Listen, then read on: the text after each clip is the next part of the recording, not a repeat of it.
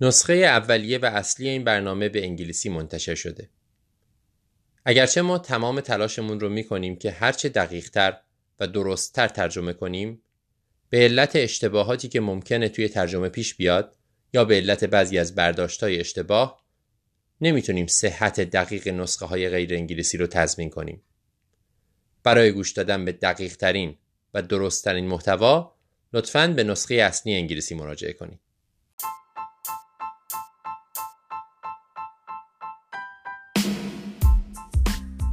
سلام. به EM:RAP فوریه 2020 بهمن 1398 خوش اومدید. این ماه هم خیلی بحث‌های مختلفی خواهیم داشت. درباره دررفتگی زانو حرف می‌زنیم درباره feeding tube اطفال حرف می‌زنیم درباره airway اطفال حرف می‌زنیم درباره آنسفالوپاتی hypertensive و یه خورده هم راجع به بقیه مسائل مربوط به فشار خون بالا صحبت می‌کنیم درباره laceration scalp صحبت می‌کنیم و غیره. یه چیزی هم که باید بگم اینه که بالاخره از این ماه تصمیم گرفتیم و شروع کردیم به اینکه مباحث قدیمی EM:RAP قبل از March پارسال که ما منتشرش نکردیم قبلا و ترجمه فارسی نشده رو مبحث به مبحث ترجمه کنیم و بعد از هر مبحث ماهیانه به صورت جداگانه منتشرش بکنیم. در نتیجه شما در کانال تلگرام ممکنه مباحثی رو ببینید که جزو اون مبحث سه ساعته اصلی که هر ماه منتشر میشه نیست. این از مقدمه مطلب. امیدوارم که خوب باشید و بحث این ماه هم مفید باشه.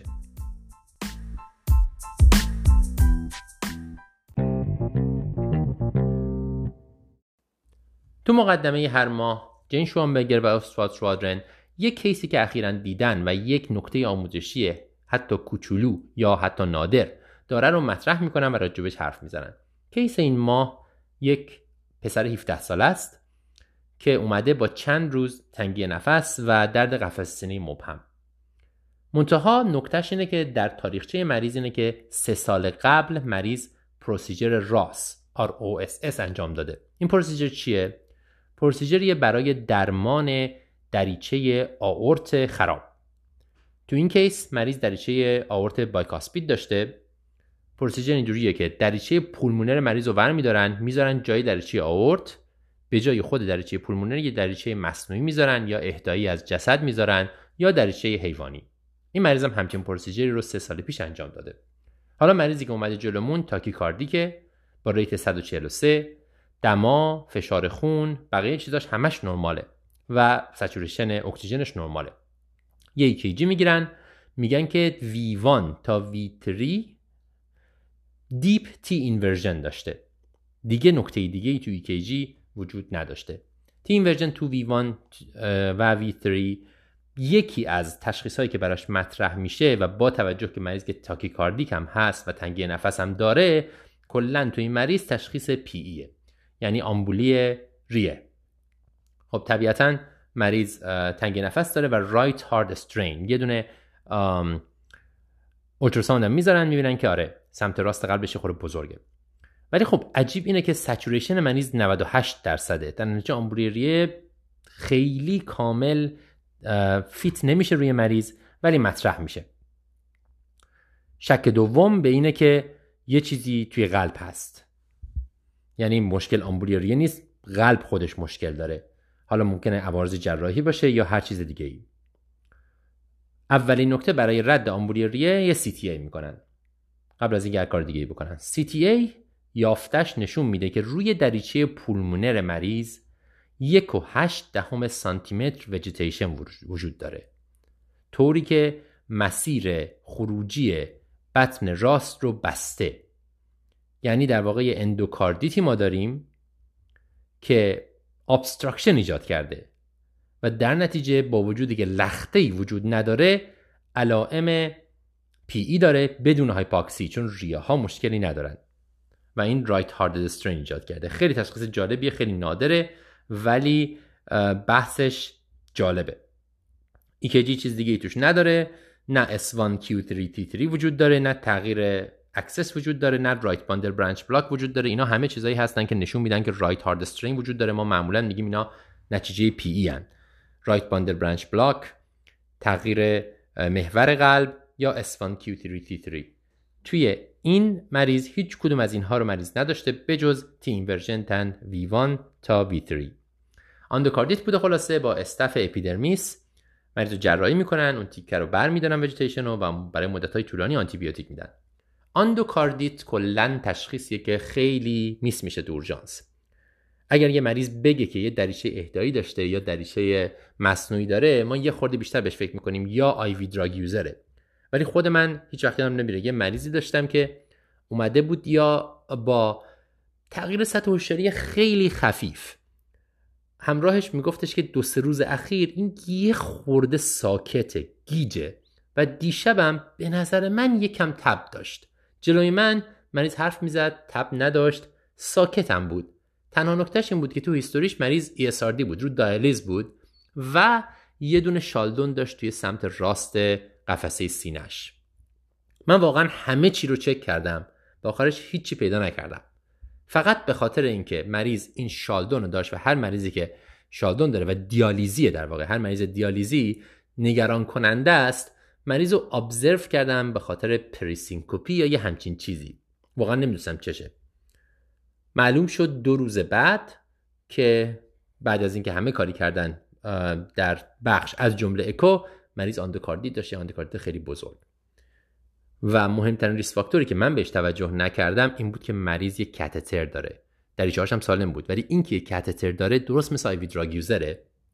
اگرچه ما فرضمون بر اینه که مایعی که میره توی داخل کاتتر دیالیز استریله ولی در عین حال یک exposure مستقیم به جرم هایی که بیرون هستن.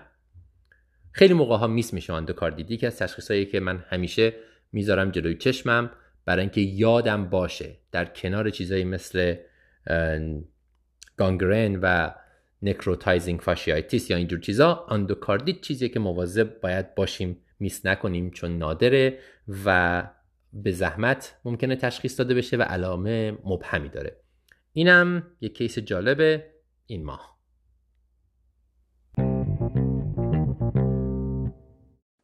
این قسمت یک case حقوقیه. یعنی یک case ی که کارش به دادگاه کشیده. درباره یک در رفتگی زانو. بحثیه بین مایک وینستاک و مت دلانی. case چیه؟ یه آقای جوونی اومده با درد زانو. اتفاقی که براش افتاده اینه که داشته با یه بالابر صنعتی کار می‌کرده. اشتباهی پاش گیر میفته توی دستگاه و پیچ می‌خوره. خلاصه به دادش می‌رسن دستگاه رو متوقف می‌کنن مریض رو در میارن و میارنش به اورژانس. تو اورژانس اول یک physician assistant مریض رو می‌بینه. اینجا تو آمریکا خیلی موقع ها کارهای اورژانس توسط دستیاران پزشک انجام میشه و بعد این دستیاران case ها رو مطرح می‌کنن با پزشک اورژانس و با همدیگه پلن میریزن. خیلی موقع خود متخصص اورژانس مستقیما نمی‌بینه مریض رو به دلیل کمبود پزشک اورژانس. به هر حال این case رو هم اول یک دستیار پزشک می‌بینه physician assistant.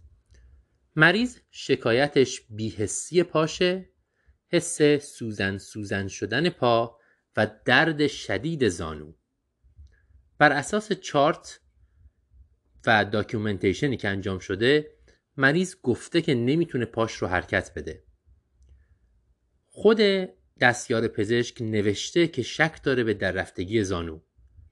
علی رغم نوشتن این قضیه تنها کاری که انجام میده اینه که یه عکس می‌گیره که عکس نرماله. physical exam ی که می‌نویسه تنها چیزی که توش هست اینه که مریض پالس خوبی داره pulse dorsalis pedis سالمه دست نخورده و مشکلی نداره و خلاصه این مریض مرخص میشه.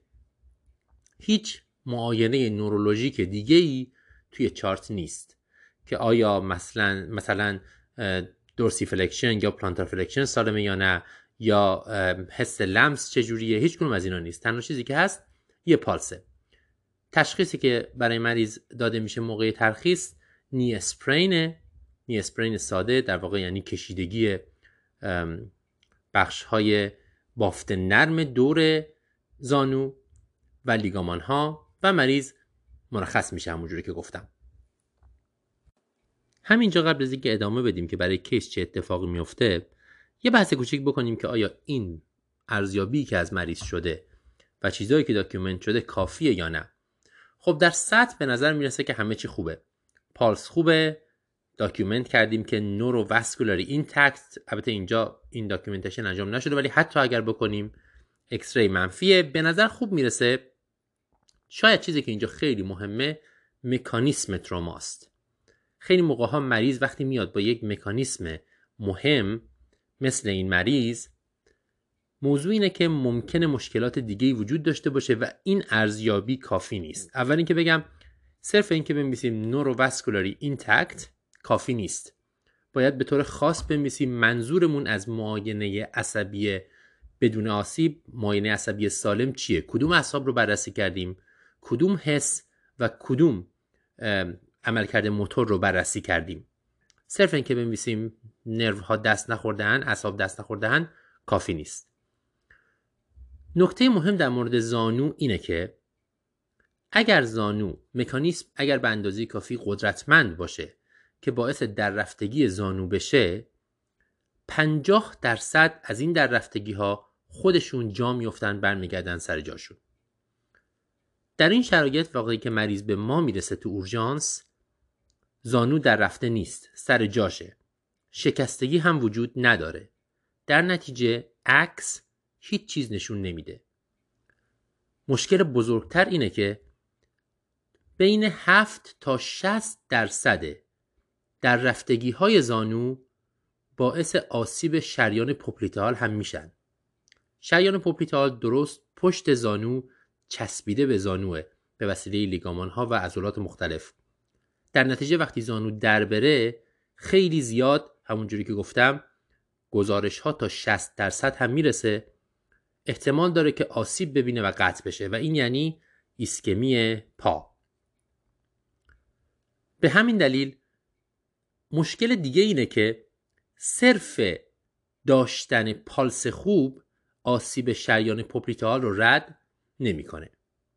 خب پس ما یک شرایطی داریم در رفتگی زانو که خودش جا افتاده عکس چیزی نشون نمیده مریض هم پالس داره ولی ممکنه همچنان آسیب جدی شریان پوپلیته وجود داشته باشه که منجر به ایسکمی پا بشه. خب کسی پیچیده یه درسته که نادره ولی پیش میاد و ممکنه خیلی خطرناک باشه مثل همین کیسی که ما می‌خوایم در موردش صحبت کنیم. چه برای سر مریض میاد؟ دو روز بعد مریض برمیگرده با درد شدید و ادامه بیهسی زانو و میگه اصلا من نمی‌تونم پامو تکون بدم. این دفعه که معاینش می‌کنن می‌بینن که پارگی کامل لیگامان های زانو داره یعنی مفصل زانو آن استیبله به راحتی حرکت می‌کنه. استیبل نیست و پارگی شریان پوپلیتال هم داره و ایسکمی پا. مریض چندین جراحی انجام میده و در نهایت مجبور میشن که پاش رو از بالای زانو قطع کنن. مریض جوون زانوش پاش رو از دست میده از بالای زانو. چیزی که می‌تونست با تشخیص اولیه و با ترمیم اولیه ازش پیشگیری بشه و با به همچین نتیجه ای نرسیم. نتیجه خیلی بدیه برای یک مریض جوون. قبل از رفتن به بحث حقوقی بیم ببینیم چجوری می‌تونیم آسیب شریان popliteal رو در مریضی که شک داریم به در رفتگی زانو بررسی کنیم. و چه راههایی برای این کار وجود داره. اول اینکه همونجوری که گفتیم دست نخورده بودن پالس کافی نیست. نکته دوم اینه که هیچ یافته physical exam ی کافی نیست. خب اینا همشون خیلی خوشحال کننده است داشتن پالس هیچ کمکی نمی‌کنه. عکس سالم هیچ کمکی نمی‌کنه. سایر یافته های physical exam هم هیچ کمکی نمی‌کنه. حتی اگر document کنیم که مثلا sensation مریض هم سالمه و موتور مریض هم سالمه و مریض پاشو می‌تونه حرکت بده اینها هم کافی نیست. guideline های مختلفی وجود دارن هم توی وسکولار سرجری هم تروما هم ارتوپدی و از اینا میشه کمک گرفت. متاسفانه اینا یه خورده مبهمن. خلاصشون اینه که میشه گفت اگر پالس وجود داشته باشه و هارد ساین یا سافت ساین به عبارتی علائم نرم یا سخت آسیب عروقی وجود نداشته باشه مشکلی نیست میشه مریض فرستاد خونه. ولی باز هم اینکه این هارد ساین ها و سافت ساین ها چیان خیلی توافقی بین گایدان های مختلف متاسفانه وجود نداره. بازم چیز درست حسابی نداریم که بهش تکیه کنیم. پس اگه داشتن پالس کمک نمی‌کنه اینکه مفصل زانو شکستگی نداره کمکی نمی‌کنه و بقیه ماینه فیزیکی هم کمکی نمی‌کنه قدم بعدی که ممکنه به ما کمک کنه چیه؟ قدم بعدی اندازهگیری ABI Ankle Brachial Index. در واقع این اندازهگیری میزان فشار خون در شریانهای پا رو مقایسه می‌کنه با شریانهای اندام فوقانی. به عبارتی اگر که آسیب وجود داشته باشه فرض ما بر اینه که فشار خون بعد از اون آسیب توی پا کمه. حالا این اندازهگیری چجوری انجام میشه؟ برای اندازهگیری شما یک کاف فشار خون رو می‌ذارید وسط پا و پالس دورسالیس پدیس رو پیدا می‌کنید.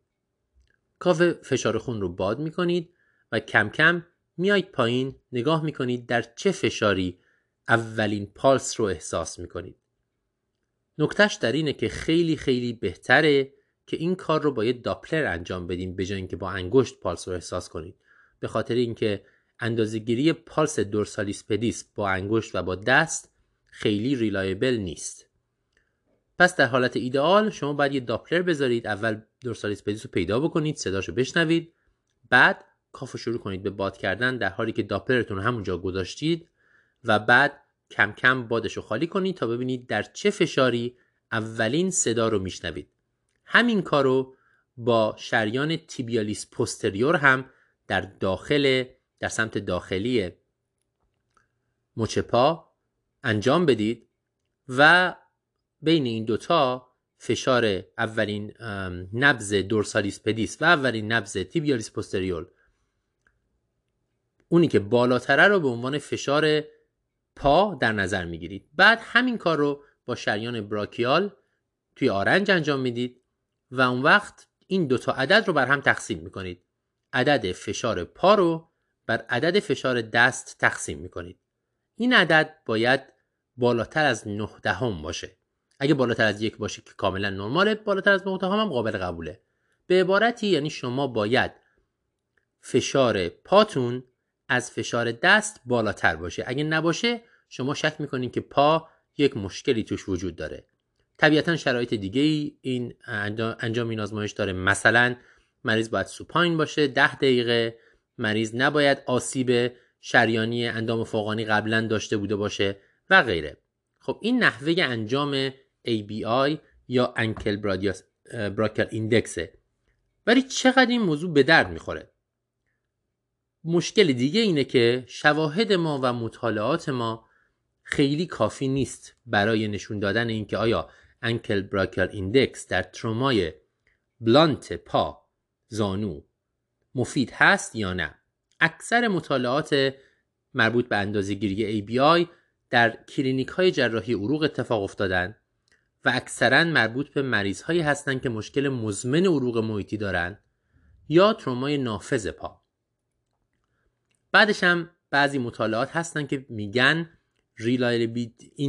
inter-rater reliability ABI خیلی بالا نیست. یعنی چی؟ یعنی اگه یه نفر اندازش بگیره یه عدد به دست میاره. نفر دوم بیاد مستقل از نفر اول اندازه بگیره یه عدد دیگه به دست میاره. خیلی با تکرار این آزمایش این اندازه گیری شما نتایج یکسان نمی‌گیرید. خب این مشکلات کلا ABI رو زیر سوال می‌بره و این احساس به ما میده که در نهایت به درد نمی‌خوره ممکنه فارس پازیتیوش خیلی زیاد باشه فارس نگاتیوش خیلی زیاد باشه. دو تا مطالعه نسبتا مفید توی این قضیه وجود داره. یکیش یه مطالعه در April 2004 در Journal of Trauma این در واقع تنها مطالعه آینده نگر prospective تو این قضیه. 38 تا مریض داشتن همه مریضا در رفتگی زانو داشتن. این مریضا رو اومدن تو اورژانس observe کردن نگه داشتن. ABI هم اندازه گرفتن. و این مریضا رو نگه داشتن تو اورژانس به مدت 24 ساعت. اگر مریض شرایطش بدتر شده یعنی اینکه دردش زیاد شده یا نشانه های ایسکمی پیدا شده اون وقت اومدن مریض رو workup کردن و بررسی کردن که ببینن که آیا مشکل شریان popliteal داشته یا نداشته. نتیجه گیری اینا این بوده که هیچ کدوم از این 38 تا مریض اگر ABIشون نرمال بوده در نهایت مشکل شریان پوپیته نداشتن. خب نتیجه خوبیه ولی مشکل اینه که اولا اینا مریضا رو ابزرو کردن. ما همه مریضا رو ابزرو نمی‌کنیم تو اورژانس ما قصدمون که مریضا رو بفرستیم خونه. ثانیا شما می‌تونید تصور کنین که اگر فقط یک مطالعه پراسپکتیو وجود داره فقط با 38 تا مریض خیلی قابل اطمینان نیست. وقتی که نتیجه ما از دست دادن پاست. در نتیجه یافته های مطالعه اگرچه نسبتا خوبم خیلی قابل تعمیم نیست. مطالعه دوم مطالعه که سال 2016 June 2016 در Clinics of Orthopedics چاپ شده. تو این مطالعه باز این مطالعه retrospective ه prospective نیست. اینا هم نتیجه گیرشون اینه که اگه pulse dorsalis pedis و tibialis posterior و ABI نرماله این 100 درصد sensitive برای آسیب شریان popliteal ولی مشکل این قضیه مشکل این مطالعه اینه که retrospective بوده. خیلی از مریض ها رو اینا نتونستن دنبال کنن و بررسی کنن. دنبال کردن مریض ها 6 ماه بعد توی کلینیک اتفاق افتاده که باز هم ممکنه خیلی از مریض ها miss شده باشن. نتیجه ای که از بررسی این دوتا مطالعه می‌تونیم بگیریم در نهایت خوشبینانه ترین حالت اینه که معاینه نرمال و ABI نرمال می‌تونه کمک کنه که مریض ها رو به دو گروه پرخطر و کم خطر تقسیم بندی کنیم. ولی واقعیت اینه که این کافی نیست که بگیم با ABI نرمال ما با اطمینان می‌تونیم آسیب عروقی رو قشنگ رد کنیم و مریض رو بفرستیم با خیال راحت خونه. به ویژه همونجوری که گفتم اینه که مشکل اگر که وجود داشته باشه نتیجهش نتیجه خیلی بدیه برای مریض از دست دادن پاست. خب پس چیکار باید بکنیم؟ اگر شک داریم راه حل قطعیش سیتیه سیتی آنژیو. یک چیزی که اینجا خیلی مهمه مکانیسمه. به نظر من مهمترین بخش قضیه مکانیسمه. اگر شما بر اساس مکانیسم آسیب شک دارید به در رفتگی زانو ABI معاینه هیچ کدوم از اینها فایده ای نداره. شما باید مریض رو سیتی کنید. اگر یه مریضی دارید که حالا خیلی مکانیسمش شک برانگیز نیست حالا مریض افتاده زمین پاش خورده زمین و درد می‌کنه. اینجا می‌تونید مریض از اولش لو ریسکه می‌تونید یه ABI بکنید و داکیومنته بکنید که ABI نرماله و مریض به فرستید خونه با پالس خوب و اینا. خود من یه مریضی که داشتم و هیچ وقت فراموش نمی‌کنم مریضی بود که به من ساین شد. مریض خودم نبود اول. ساین این بود که این خانوم داشته اسکی بازی می‌کرده و خورده زمین زانوش درد می‌کنه. عکسش رو گرفتیم. عکسش رو هنوز رادیولوژیست نخونده. اگر نرمال بود می‌تونه بره خونه عکس اومد و نرمال بود. من برم رفتم مریض رو ببینم که بفرستمش خونه. دیدم که مریض واقعا داره درد می‌کشه. به هیچ عنوان نمی‌تونه وایس روی زانوش زانوش باد کرده. و بسیار زانوش آنستیبله یعنی کاملا به وضوح زانوش شل بود. اگر که من می‌خواستم هر کدوم از تاندون ها رو معاینه کنم مریض زانوش به راحتی در همه جهات تکون می‌خورد. ازش دقیق تر پرسیدم که چجوری آسیب دیده موقع اسکی؟ معلوم شد که اولا اسکی نبوده این داشته یه اسکیت بورد می‌کنه یعنی روی یک تخته ای داشته روی برف سر میخورده. تخته به سرعت زیاد حرکت می‌کنه روی یک تپه بوده. و مریض پاش در حال سر خوردن. بین دو تا درخت گیر می‌کنه و به شدت پیچ می‌خوره. خب این مکانیسم کاملا نگران کننده است. نشون به اون نشون که بعد از CT angio معلوم شد که درسته و مریض آسیب شریان popliteal هم داره علا رقم پالس نرمال. و خب اونجا خوشبختانه ما تونستیم این موضوع رو تشخیص بدیم. حالا برای این مریضی که ما این داستان دربارش اتفاق افتاده و ما داریم این case رو میگنیم متاسفانه این تشخیص انجام نمیشه. مریض مرخص میشه و همونجوری که گفتم برمیگرده و زانوش قطع میشه. case میره به دادگاه چندین جراح عروق میان نظر میدن تو دادگاه شهادت میدن و اکثرشون میگن که اگر اونا بودن تست های بیشتری مثل حداقل یه ultrasound حداقل یه ABI یا CT angio برای مریض انجام می‌دادن. در نهایت اون دستیار پزشک محکوم میشه به پرداخت 5 و میلیون دلار به مریض. بعد اعتراض میشه و در نهایت می‌رسه به 1.5 میلیون دلار. ولی خب مشخصه که یک واقعی خیلی مهمیه برای مریض و اگر دقت کرده بود اون فیزیشن اسیستنت اول اون دستیار پزشک اول در معاینه اول شاید می‌تونست از, از دست رفتن پای مریض جلوگیری کنه. خلاصه مطلب 50 درصد موارد در رفتگی زانو خودش جا میفته مکانیسم آسیب بسیار مهمه و خیلی موقع ها شما در رفتگی زانو رو می‌تونین از داستانی که مریض تعریف می‌کنه تشخیص بدید. در معاینه شلی بافت های نرم اطراف زانو و لیگامان ها می‌تونه کمک کننده باشه. اگر در رفتگی زانو وجود داشته باشه تا 60 درصد موارد شریان popliteal هم آسیب دیده.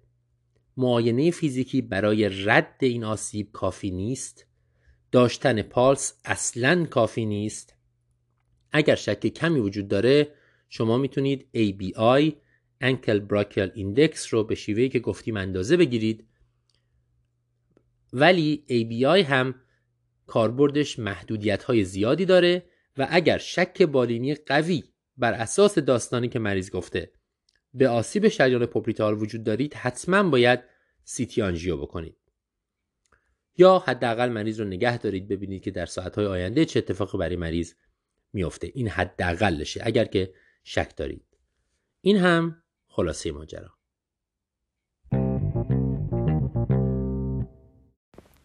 سلام من بابک هستم و با یک اپیزود دیگه از امرب با هم هستیم.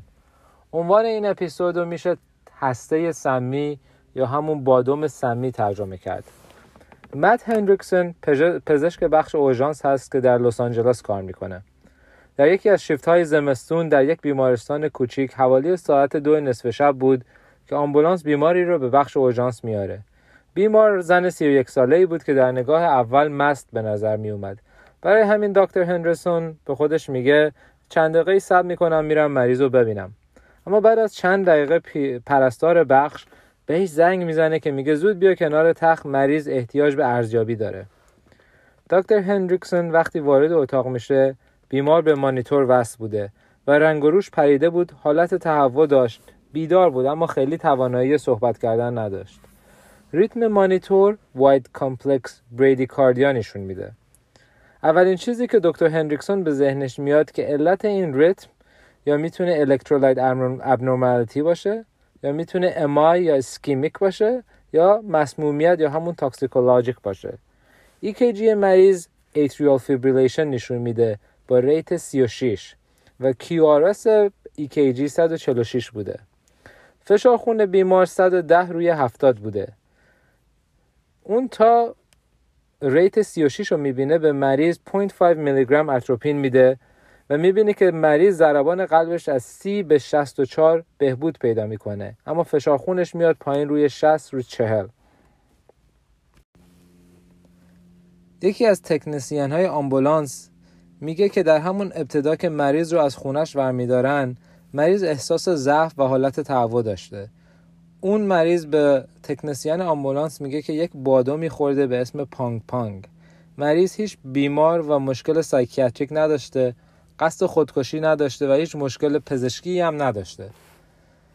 و قبل از خوردن این بادوم یا همون هسته هیچ symptom ی نداشته و همه اون symptom ها بعد از خوردن اون هسته شروع شد. دکتر هندریکسون مریض رو به بخش به اتاق resuscitation می‌بره و به poison control تماس می‌گیرن.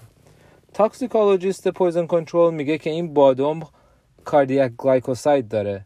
cardiac glycoside یه ماده سمیه که متداول ترین قرصی که اونو داره digoxin هست. اما در مواد طبیعی دیگه ای هم به طور کم پیدا میشه. معمولا یک سی و دوم یک هسته therapeutic هست. اما این بیمار گفته بود که یک هسته کامل یا تقریبا 32 برابر دوز therapeutic ش خورده بود. برای همین poison control پیشنهاد میده که به مریض 10 vial Digibind بدن. اونا وقتی منتظر Digibind بودن که از داروخونه بیمارستان بیاد دومین EKG مریض در ساعت حوالی دو و نیم شب نشون میده که QRS بیمار از 146 به 158 رسیده. پنج دقیقه بعد بیمار پالسش رو از دست میده و دکتر هندریکسون شروع به CPR می‌کنه و یک میلی گرم epi به مریض میده. ساعت دو و دقیقه سه vial Digibind از داروخونه می‌رسه که اونو به مریض میدن. اما مریض همون لحظه بهبودی پیدا نمی‌کنه و اونا به CPR ادامه میدن. اونها همینطور که به دادن CPR مشغول بودن حوالی ساعت 3 و 10 دقیقه صبح جواب آزمایش های اولیه مریض میاد که نشون میده پتاسیم مریض 8 و 9 دهم بوده digoxin level 3 و 1 و کریاتینین نرمال. اونها تا می‌بینن مریض hyperkalemic هست به مریض یک amp calcium chloride یک amp sodium bicarb یک amp D 50 و 10 unit انسولین میدن. مریض چند دقیقه بعد پاسش برمیگرده و EKG ش نشون میده که QRS ش narrow شده. بیمارستان بیشتر از چهار وایل دیجیباین نداشته. برای همین یکی از تکنسیان های ایا رو به بیمارستان مجاور میفرستن که دیجیبایند بیشتری بیاره. 20 دقیقه بعد مریض دوباره پالسش از دست میده. این بار کلسیوم و اپینفرین تاثیری نمی‌ذاره. ساعت 3 و 30 دقیقه صبح جواب آزمایش های تکرار شده نشون میده که پتاسیم مریض از 8 و 9 به 7 و 6 بهبود پیدا کرده. دو وایل دیگه از بیمارستان مجاور دیجی بایند می‌رسه. مریض تقریبا ساعت 3 و 55 دقیقه صبح دوباره پالسش برمیگرده. فشار خونش پایین بوده. برای همین نورپینفرین دریپ رو شروع می‌کنن.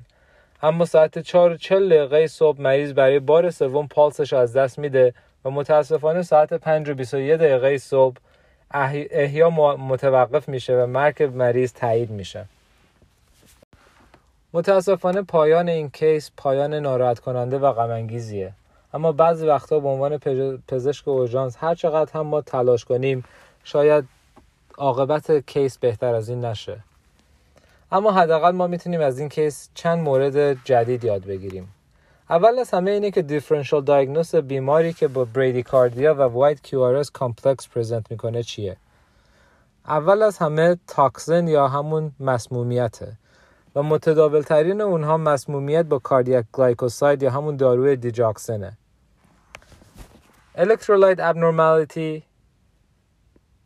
یه differential diagnosis دیگه هست.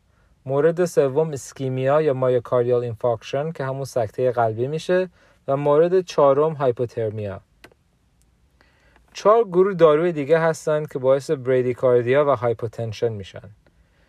گروه اول calcium channel blocker که معمولا با hyperglycemia present می‌کنه. گروه دوم beta blocker که مریض معمولا گلوکوز نرمال یا hypoglycemic هست. گروه سوم clonidine و گروه چهارم digoxin. اگه بیمار atrial fibrillation با bradycardia داشته باشه معمولا مسمومیتش با cardiac glycoside مرتبط میشه. که همونطور که گفتم متداول ترین glycoside ها داروی digoxin هست. اما قرص های supplement و گل خرزره هم خاصیت glycoside دارند. در این مورد بیمار cardiac glycoside خورده بود که از digoxin سمی‌تر بود. برای همین level 31 digoxin level واقعی نبوده و باید ما در این مورد بیشتر با symptom های مریض توجه کنیم تا به level digoxin. در موارد مسمومیت با digoxin hyperkalemia نشانه بدیه. اگه پتاسیم مریض بالای 5 و 5 دهم باشه احتمال مرگ خیلی بیشتر میشه. مثلا تو این case بیمار پتاسیمش 8 و 9 دهم بوده و احتمال نجات پیدا کردنش تقریبا صفر بوده. برای همین در این موارد ما باید خیلی aggressive hyperkalemia رو درمان کنیم. theoretically یک ریسکی هست که میگه وقتی مریض با digoxin مسموم باشه دادن کلسیوم به مریض باعث میشه که بیمار stone heart بگیره. stone heart یعنی وقتی که قلب بیمار نتونه درست منقبض بشه و یه حالت سنگی به خودش بگیره. اما متاسفانه دست ما تو این case ها خیلی بسته است و شاید سود درمان hyperkalemia از گرفتن stone heart خیلی بیشتر باشه. تا اینکه Digibind تاثیرش رو بذاره زمان می‌گیره و درمان نکردن hyperkalemia احتمال ریتم های کشنده رو خیلی بیشتر می‌کنه. حالا بیاید یه اشاره هم کنیم به داروی Digibind که antidote digoxin هست. داروی Digibind داروی خیلی گرون قیمتیه. هر یه دونه vial اون 4000 دلار هست. و برای همین بیمارستان های کوچیک معمولا دو تا چهار vial بیشتر در داروخونهشون ندارن. برای همین در مواقع اضطراری بیمارستان های کوچیک با بیمارستان های مجاور خودشون قراردادی دارن که در مواقع اضطراری از هم Digibind می‌گیرن. در حالت ایدئال بیماری مثل این case که انقدر مریض بوده حدود 20 vial Digibind احتیاج داره. در case های مسمومیت که mild تر هست معمولا 5 تا 10 vial کافیه. و برای همین یادمون باشه که گرفتن دیجی بایند در مواقع استراری زمان می‌بره. و برای همین بهتره که ما هیچ تأخیری رو در درمان مریض نداشته باشیم و هایپرکلیمیا رو تا وقتی که دیجی بایند به دستمون برسه درمان کنیم. برای همین اگه نمی‌دونید در مواقع استراری دیجی بایند از کجا می‌تونید بگیرید امیدوارم بعد از گوش دادن به این اپیزود برید و از مسئولین بخش اورژانس و داروخونه بیمارستان راجع به این دارو بپرسید. اگه بیمار digoxin مصرف کنه اون موقع کار ما یکم آسون تره چون که می‌تونیم level digoxin رو اندازه بگیریم و بر اساس level digoxin ببینیم که چه مقدار Digibind باید به مریض بدیم.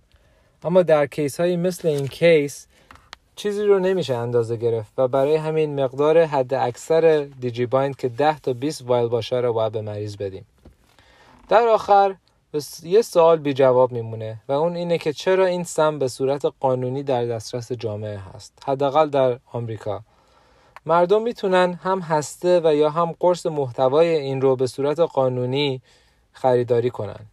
کیس های شبیه این کیس بوده که مریض ها از ماده هایی مثل الامندرا گراس و یلو اولیندر که ترجمهش میشه خرزره زرد استفاده کردند که اونها هم شامل مقداری کاردیاک گلاکوساید هست. متاسفانه هیچ نظارت قانونی روی داروهای طبیعی مکمل و ویتامین هایی که بدون نسخه میشه خرید نیست و برای همین دسترسی به این سمها خیلی راحت تره داروهایی که برای استفاده از اونها به نسخه احتیاجه.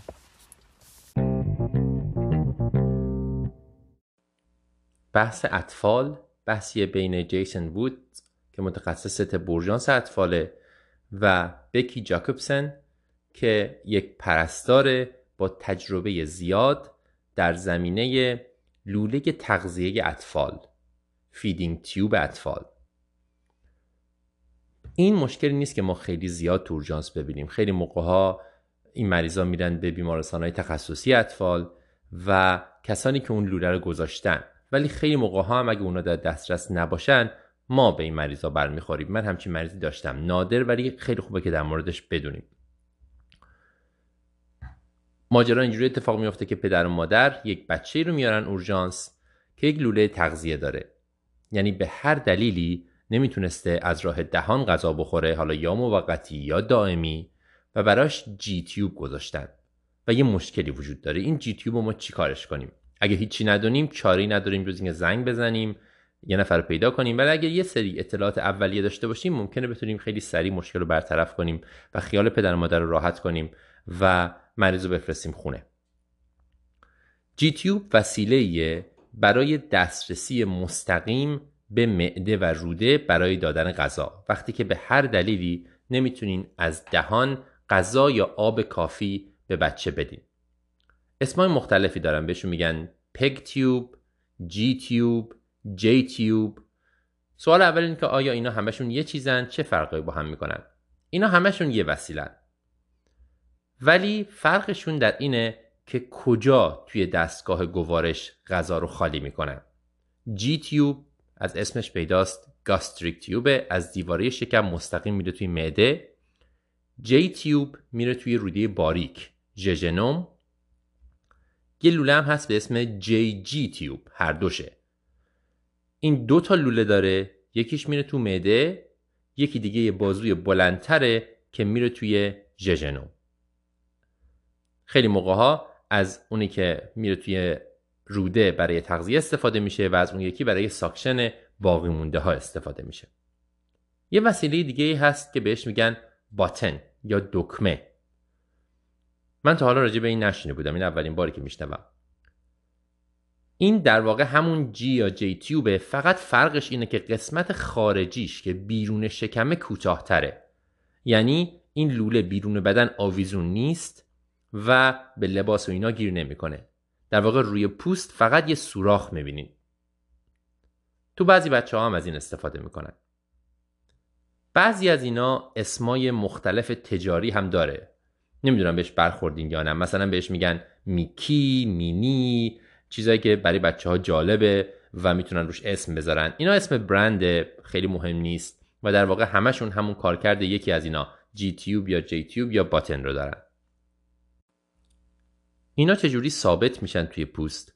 همه اینا قسمت داخلیشون که توی معده است یا درست زیر پوسته یه بالون داره. این بالون حدود دو نیم تا 5 سی سی آب توش جا میشه. در واقع این بالون باعث میشه که این لوله گیر کنه و بیرون نیاد. به ندرت بعضی انواع هستن که بالون ندارن. اینکه بالون دارن یا ندارن و شما می‌تونین بیرون از قسمتی که از پوست خارج شده ببینین. اگه یک پورتی یک ورودی داشته باشه برای بالون این لوله بالون داره که اکثرا اینجوری هستن. بعضیشون هم ندارن شما چیزی بیرون نمی‌بینید. این تیوب ها لوله ها اندازه های مختلفی دارن. عمدتا دو جور اندازشون تقسیم میشه. یکی قطرش یا ارزش که نشون میده که چقدر شما غذا می‌تونید به بچه بدید و دومی طولش.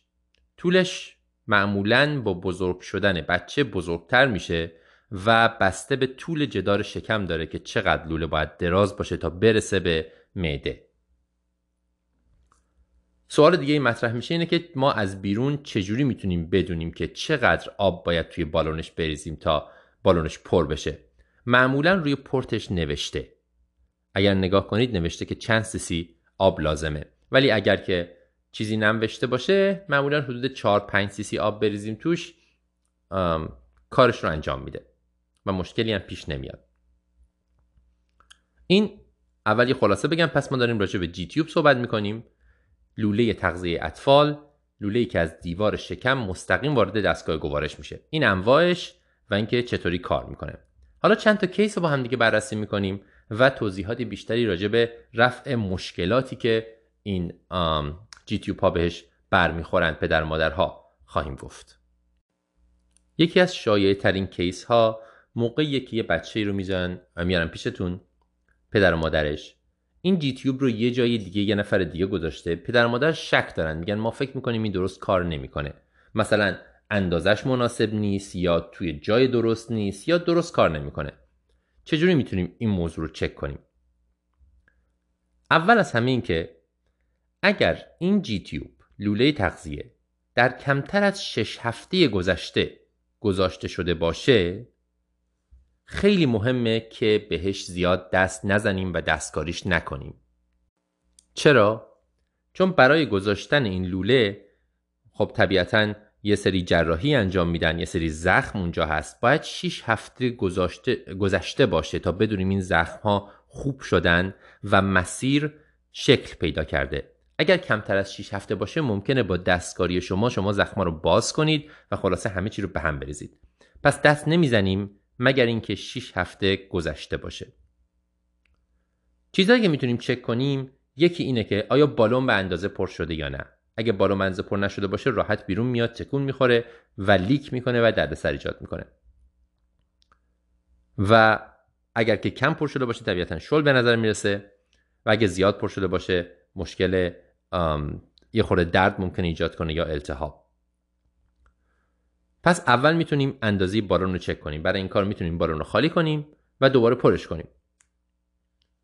دومی اینه که آیا لوله در داخل مسیرش درست جا گرفته یا نه. برای این کار می‌تونیم لوله رو بگیریم و یکم تکون بدیم و بچرخونیم.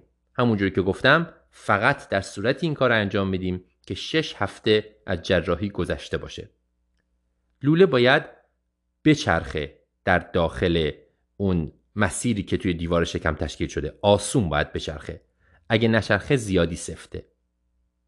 و این سفتی این فشاری که لوله داره میاره به دیواره مسیرش ممکنه باعث زخم بشه ممکنه باعث در واقع پرشر سور بشه که ممکنه عفونت و درد و مشکلات دیگه پیش میاد. پس لوله باید راحت بچرخه و خیلی سفت نباشه. از طرف دیگه هم دوروبرش خیلی نباید باز باشه و خیلی شل باشه و راحت شما تکونش بدین. باید یه خورده فشار بیارین تا بتونین بچرخونینش. بازم همونطوری که گفتم حواستون باشه که 6 هفته گذشته باشه. چرا؟ چون همونجوری که گفتم یه سری زخم ایجاد میشه موقعی که دارن لوله رو می‌ذارن.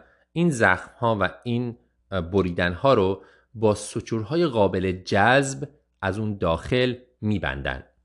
این سچورها خیلی زود جذب میشه در عرض یک هفته دو هفته. ولی زخم ها به طور کامل تا 6 هفته خوب نمیشه. بنابراین اگر شما دستکاری کنید ممکنه زخما رو باز کنید. و معده ای که به وسیله اون چسبندگی ها چسبیده به جدار شکم آزاد بشه و بیفته توی حفره شکم. معنی این اینه که لوله بعد از اون داخل حفره پریتوان خواهد بود. شما ممکنه حتی اینو متوجه هم نشید. بعد به بچه از طریق این لوله غذا بدید و این غذا به جای اینکه بره تو معده میره تو حفره شکم. شما یه پریتونیت درست کردید. پس یه بار دیگه میگم دست به لوله ای که 6 هفته کمتره نزنید اما البته این ربطی به استفاده از لوله نداره. از لوله می‌تونه از 6 هفته اول استفاده کنن. در واقع بعد از 24 ساعت از گذاشتن لوله و جراحی پدر و مادر می‌تونن یا هر کس دیگه می‌تونه از لوله استفاده کنه برای اینکه به بچه غذا بده. از طریق همین لوله. نکته دیگه ای که هست اینه که غذا نباید از لوله بیاد بیرون. این لوله های دریچه ای دارند که یک طرف است. یه دریچه به شکل وی همون ورودیشون. موقعی که شما سرنگ مخصوص تغذیه رو یا همون ست سرم مخصوص تغذیه رو می‌ذارید توی لوله که غذا بدید این دریچه باز میشه و غذا میره تو. وقتی که درش میارید این دریچه خود به خود بسته میشه و اجازه نمیده که غذایی که شما دادید برگرده بیرون. پس محتویات قرار نیست بیرون بیاد. اینم مهمه که هر مارک و برندی ممکنه که دریچه مخصوص خودشو داشته باشه. در نتیجه اون اکستنشن مخصوص خودشو داشته باشه که وصل بشه به لوله و به بچه بتونین غذا بدید. وگرنه دریچه باز نمیشه. یه خط سیاه روی extension هست و یکی هم روی ورودی جی تیو که این دوتا وقتی جلوی هم قرار می‌گیرن و فشار میدی تو قفل میشه و شما متوجه میشین که این لوله سر جاش قرار گرفته. بنابراین اگر extension درست رو شما بذارید روی لوله تغذیه می‌تونین از اون راه معده رو تخلیه هم بکنید. یعنی می‌تونید suction کنید و محتویات معده رو بکشید بیرون. مثلا موقعی که مریض داره استفراغ می‌کنه یا شکمش distension داره درست همونجوری که شما NG tube می‌ذارید و suction می‌کنید می‌تونید از طریق همین لوله هم suction کنید ولی حتما باید extension مخصوص خودش رو بذارید که اون دریچه رو باز کنه. نکته دیگه اینه که این لوله ها بعد از اینکه شما غذا رو می‌دید حتما باید درست مثل IV وقتی که شما یه دارویی تو آیوی می‌زنید باید با نورماسالین یا با هر چیز دیگه فلاش کنید تا این دارویی که شما زدید توی خود آیوی نمونه و بره توی خون. همین اتفاق درباره لوله تغذیه هم میافته. هر غذایی که می‌دید شما باید فلاشش کنید. چون اگر بعدش یه مقدار آب ندید این توی لوله میمونه و نمیره تو. و تازه از اون مهمتر ممکنه که اون تو بمونه و منعقد بشه و اون وقت لولتون رو هم ببنده. پس حتما باید فلاش هم بزنید. این لوله ها معمولا هر سه تا 6 ماه یه بار عوض میشن. مجبور نیستین لوله رو عوض کنین حتما هر سه, تا 6 ماه یه بار می‌تونین سب کنین تا بالون خراب بشه و لوله شل بشه و بعد عوضش کنین. ولی خب اگه این اتفاق بیفته نصف شب اون وقت دیگه فرصت ندارین و نمی‌تونین به بچه غذا بدین تو اون فاصله. بنابراین معمولا قبل از اینکه بالون خراب بشه هر سه تا 6 ماه یه بار لوله رو عوض می‌کنن. یه مشکل دیگه که ممکنه پدر مادر بچه رو بیارن به خاطرش اینه که بگن لوله نشتی داره. این نشتی دو جوره. می‌تونه دور لوله باشه غذا از دور لوله بیرون میاد محتویات معده یا از وسط لوله. مهمه که کجا. چون دلایلش فرق می‌کنه. اگه از دور لوله بیرون بیاد خیلی موقع ها پوست رو تحریک می‌کنه و قرمز می‌کنه و دردناکه دور لوله. متخصص ما اینجا میگه که یک کمی از غذا دور لوله بیرون اومدن نرماله. به خاطر اینکه اون اتصال لوله به داخل جدار معده ضد آب نیست. در نتیجه طبیعتا یه مقدار ممکنه بیرون بیاد در حد چند قطره.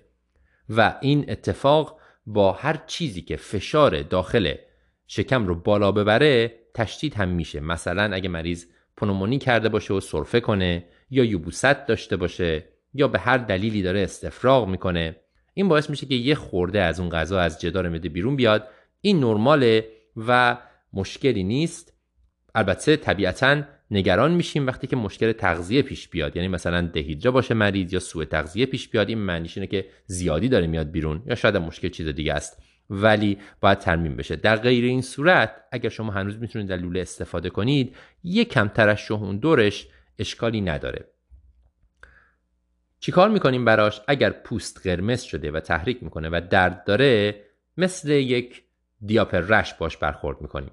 در واقع خورده از اون کرم همون کرمی که می‌زنیم برای هر تحریک پوستی اطفال مثلا برای محوطه پوشک اطفال وقتی که قرمز شده هر کرمی که شما استفاده می‌کنید می‌تونید همون روش بزنید روش گاز بذارید و روش چسب بذارید. و چسب رو می‌تونید وصل کنید به ورودی بالون به خاطر اینکه برای اینکه اون گاز رو تو اون محل نگه داره. مخصوصا اگر که اینقدر زیاد این قرمزی که کیفیت زندگی بچه رو تحت تاثیر قرار میده و درد داره و اینا بهتره که این کار رو انجام بدیم. اما اگر که غذا یا محتویات مده داره از داخل لوله میاد بیرون بازم یکی دو قطره اوکیه شاید قبل از دریچه است ولی اگر زیاد تر از اونه دریچه خرابه. اینجوری مایه فقط می‌تونه برگرده عقب. این اورژانسی نیست ولی لوله باید عوض بشه. اگر که 6 هفته گذشته شما می‌تونید لوله رو خودتون تو اورژانس عوض کنید. عوض کردن لوله در شرایط دیگه هم لازمه وقتی که به هر دلیلی لوله اومده بیرون. یعنی کشیده شده خود بچه باش بازی کرده یا وسط بازی به جایی گرفته کشیده شده و غیره. حتی بعضی موقع با بالون هم می‌تونه بیاد بیرون. اگه فشار کافی بدید با خود بالون میاد بیرون. یکم تروما میده به مسیر یکم ممکنه یکی دو قطره خون بیاد. ولی اشکالی نداره معمولا. معمولا به خانواده ها یاد میدن که چجوری یه لوله دیگه خودشون بذارن. یا یه دونه سند فولی یا یه چیزی تو مسیر بذارن که این مسیر بسته نشه. تا برسونن به دکتر یه لوله جدید بذارن. اولویت ما هم همینه که یه چیزی سریع بذاریم توی ترک که بسته نشه. ترک یا مسیر لوله در طول سی تا 60 دقیقه ممکنه که بسته بشه. بنابراین خیلی سریع باید یه چیزی بذاریم اون تو. یه سند فولی یا یه لوله دیگه یا هر چیزی. خیلی از این چیزها در مورد لوله تغذیه بزرگ سالان هم که ما خیلی بیشتر می‌بینیم تو اورژانس صدق می‌کنه.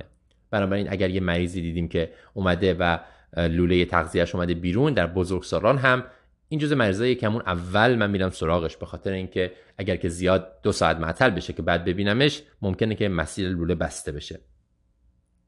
چه سایز فولی می‌ذاریم؟ همون سایز لوله رو می‌تونیم بذاریم یا یکم کوچیکتر. مخصوصا اگه شروع کرده باشه که بسته بشه مثلا حالا نیم ساعت گذشته. یه سیم کوچیکتر می‌ذاریم که بتونه بره تو و اون مسیر رو باز نگه داره. اگر که فولی گذاشتن آیا لازمه بیان اورژانس یا نه؟ اگر زیر 6 هفته است حتما. باید بیان تا ما ببینیم که لوله جدید اگه می‌خوایم بذاریم یا همون فولی که گذاشتیم باید عکس بگیریم بدونیم که سر جاشه. مطمئن باشیم. اگر 6 هفته گذشته و می‌تونن از طریقش غذا بدن و یک لوله جدید گذاشتن خود خانواده و کار می‌کنه نیازی واقعا نیستش که مریض بیاد اورژانس. مسیر درسته سریع اومده سریع یک دیگه گذاشتن و غذا هم می‌تونن بهش بدن. نیازی نیست بیان اورژانس تا چک بشه و شما می‌تونین و مریض می‌تونه از طریقش غذا بگیره. بازم حواستون باشه. اگر که لوله اومده بیرون به هر دلیلی یا اینکه دریچه باید عوض بشه شما اگر کمتر از 6 هفته از عمل گذشته این کار رو انجام نمیدین تو اورژانس. این کار احتمالا باید در اتاق عمل توسط متخصص گوارش کسی که لوله رو گذاشته انجام بشه. حالا فرض کنیم که خانواده اومدن یه لوله جدید گذاشتن می‌خوان چکش کنن یا خودمون لوله رو عوض کردیم. چجوری ثابت کنیم؟ که لوله سر جاشه با یه عکس یه عکس ساده شکم می‌گیریم ولی درست قبل از اون کانترست رو کانترست خوراکی رو میفرستیم با سرنگ داخل لوله و اون وقت عکس می‌گیریم ببینیم که آیا کانترست رفته توی معده یا نه. اگر که بیرون باشه تو بریتو هم باشه معلوم میشه. خیلی موقع ها هم خانواده مریض یک سند فوری یا یه چیزی می‌ذارن تو و مریض رو سریع میارن پیش ما که یه دونه جدید بذاریم. یا حتی مثلا در فاصله همون سی دقیقه اومدن و ما می‌خوایم یه دونه لوله جدید بذاریم. چه جوری لوله جدید بذاریم؟ اگه فولی هست فولی رو بیرون میاریم. جی تیوب رو با همون اندازه یا اگه یه ذره گذشته با شاید یه اندازه کمتر اگه جا نمیشه ژل می‌زنیم. یه سرنگ 4 5 سی سی هم خواهیم داشت پر از آب. لوله رو می‌ذاریم تو خیلی آروم فشار میدیم و بالون رو پر می‌کنیم. و میچرخونیم که خیالمون راحت بشه که لوله سر جاش سفته و خیلی شل یا خیلی سفت نیست. همین خیلی چیز پیچیده نیست خیلی هم کار سختی نیست. هممون می‌تونیم انجامش بدیم. اگر که گیر افتادیم و هر چی فشار میدیم نمیره تو و چاره هم نداشتیم باید این لوله رو بذاریم. اول خب امتحان می‌کنیم خیلی آروم فشار ثابت میدیم تقریبا شبیه همون کاری که ما با سند فولی می‌کنیم. یک استایلت آبی هم داخل بسته های لوله تغذیه هست که خیلی موقع استفاده میشه.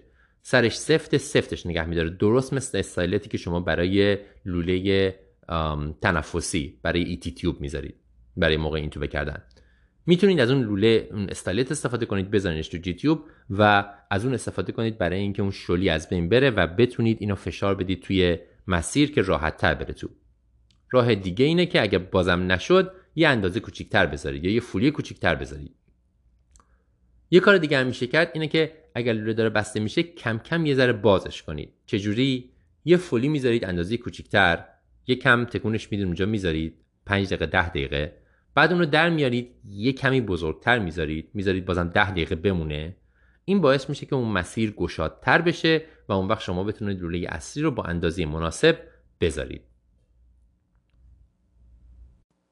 یه مشکل دیگه ای هم که بعضی موقع خانواده دارن خانواده ها دارن اون بافت گرانوله که دم سوراخ تشکیل میشه. طبیعی هست در واقع بدن داره به یک جسم خارجی واکنش نشون میده.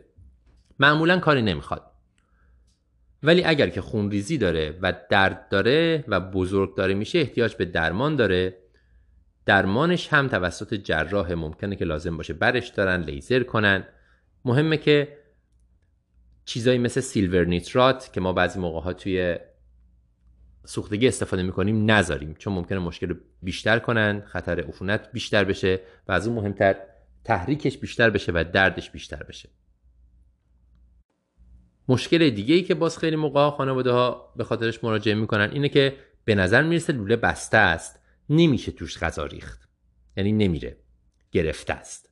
ممکنه به خاطر این باشه که همونجوری که گفتم فلاش نکردن و همون غذا منعقد شده و بسته. راه حلی که اینا پیشنهاد می‌کنن اینه که اول آب گرم رو امتحان کنید. آب گرم رو آروم فشار بدید در داخل مسیر ببینید که بازش می‌کنه یا نه. بعضیا کوکاکولا رو پیشنهاد می‌کنن منتها اینا میگن که ممکن قضیه خرابتر بکنه این کارو نکنید. راه دیگه اینه که اگر که اون استایلت آبی که گفتم هنوز هست یا پیداش می‌کنید از اون استفاده کنید. بزنید تو تا لوله باز بشه. اگر که این کارا جواب نداد بازم اگر بالای 6 هفته از زمان گذاشتن لوله گذشته شما می‌تونید لوله رو بیارید بیرون بشوریدش توی سینک و سعی کنید که بیرون بازش کنید و همون لوله رو دوباره بذارید. یا اگه نشد طبیعتا یکی دیگه بذارید. بازم همونجوری که گفتم باید 6 هفته گذشته باشه تا این کار انجام بدید. اما خلاصه مطلب. G تیوب یا J تیوب یا باتن همشون تقریبا یکی هن. فقط جاهای مختلفی ممکنه که در دستگاه گوارش قرار بگیرن. استفاده میشن برای موقعی که بچه نمی‌تونه از دهان غذا بگیره به هر دلیلی. در بزرگسال هم همینطوره. کسی که نمی‌تونه بخوره به هر دلیلی شما این لوله رو می‌ذارید که تغذیه رو مستقیما بفرستید توی معده. شش هفته زمان بسیار مهمیه. برای مریض هایی که میان پیش شما. اگر شش هفته یا بیشتر از گذاشتن لوله گذشته مسیر شکل گرفته معده وصل به جدار شکم و شما می‌تونید به راحتی اینو دستکاری کنید درش بیارید یکی دیگه بذارید و غیره. ولی اگه کمتر از 6 هفته است دستکاری شما ممکنه منجر بشه به اینکه معده بیفته توی شکم و اون وقت دیگه نمیشه کارش کرد. یا سوچورها باز بشن خونریزی بده و هزار تا مشکل دیگه. پس اگه 6 هفته کمتر گذشته شما بهش دست نمی‌زنید. دیگه چند تا نکته دیگر در موردش گفتیم. از جمله اینکه شما چجوری اینو می‌تونید مطمئن بشید که سر جاشه با امتحان کردنش و گردوندنش. اینکه چجوری یکی دیگر رو جایگزین کنید وقتی به هر دلیلی در اومده یا مشکل براش پیش اومده.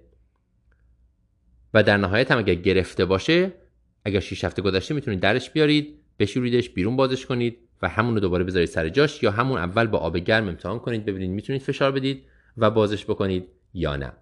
این اطلاعات خوبیه به دردمون ممکنه بخوره تو شیفت بعدیمون. خیلی از اینا برای لوله تغذیه بزرگسال هم صادقه.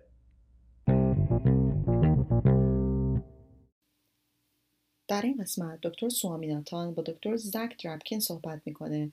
که استادیار pediatric emergency medicine یا طب اورژانس اطفال در دانشگاه یوتا هست و موضوع بحث pediatric airway یا intubation در بچه ها مج... کنترل مجرای هوایی در کودکان و علی‌الخصوص intubation هست. اول بگیم که هر procedure که روی بچه ها بسیار استرس آوره به خصوص airway procedures مثل intubation در بچه ها خب والدین کودک دارن جون بچهشون رو به شما میسپارند با یک بچه شما سر و کار دارید. بسیار بسیار استرس آور هست. پس بهتره قبل از شروع اگر وقت هست و اگر شرایط خیلی اورژانسی نیست حسابی وسایلی که لازم داریم رو آماده بکنیم.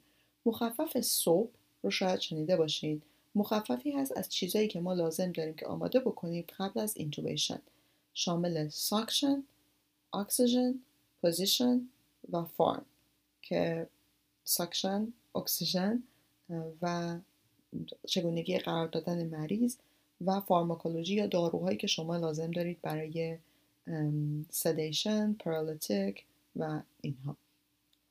دکتر درابکین یه تغییراتی رو به این ترتیب در این مخفف ایجاد کرده.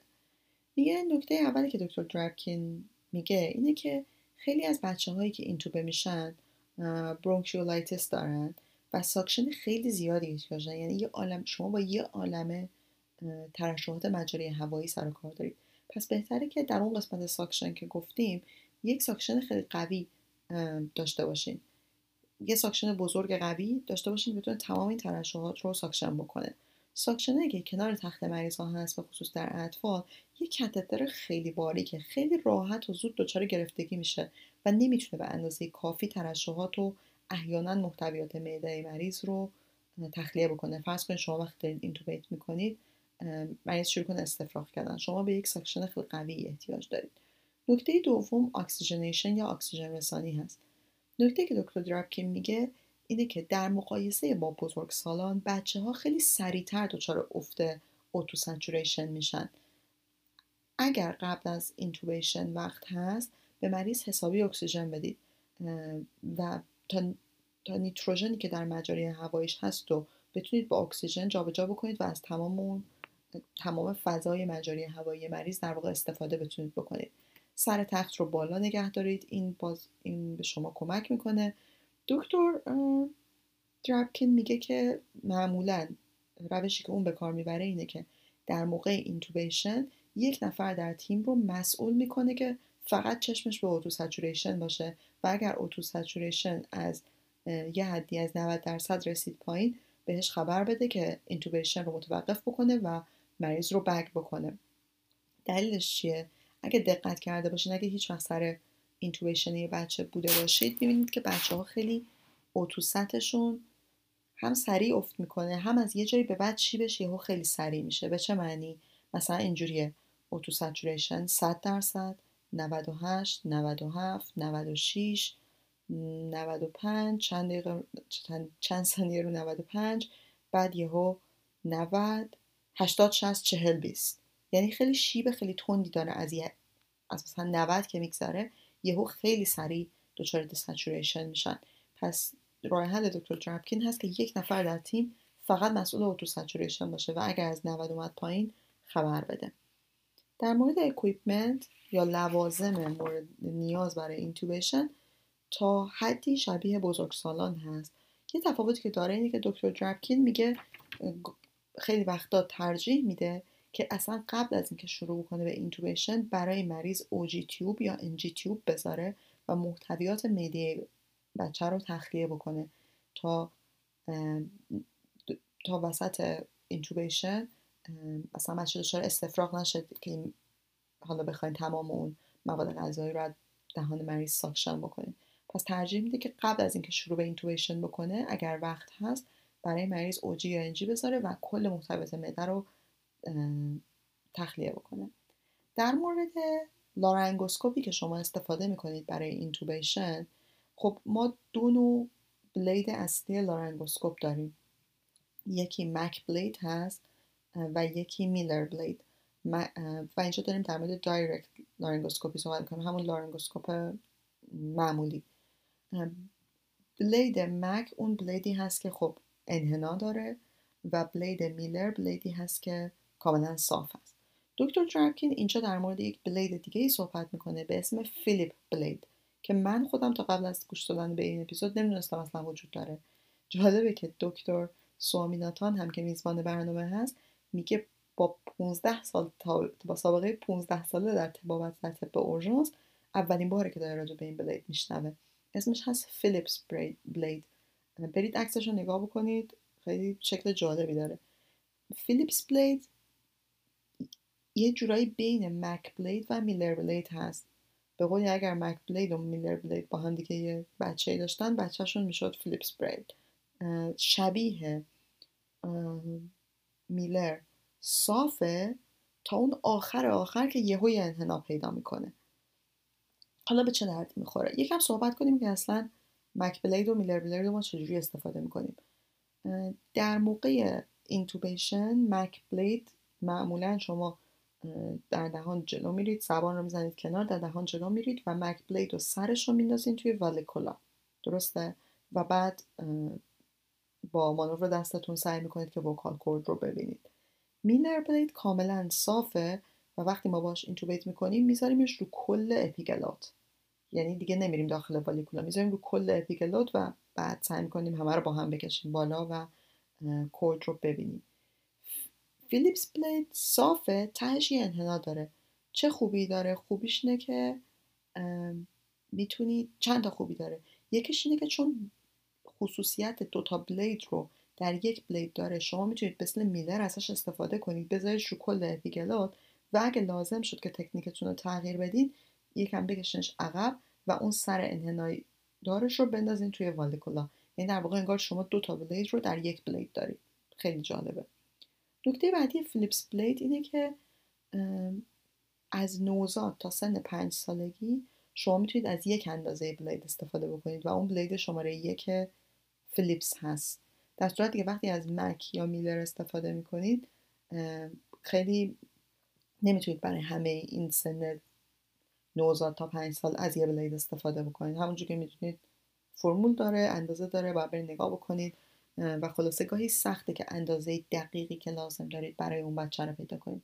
ولی فیلیپس وان خوبیش اینه که یه رنج سنی خیلی زیادی رو پوشش میده.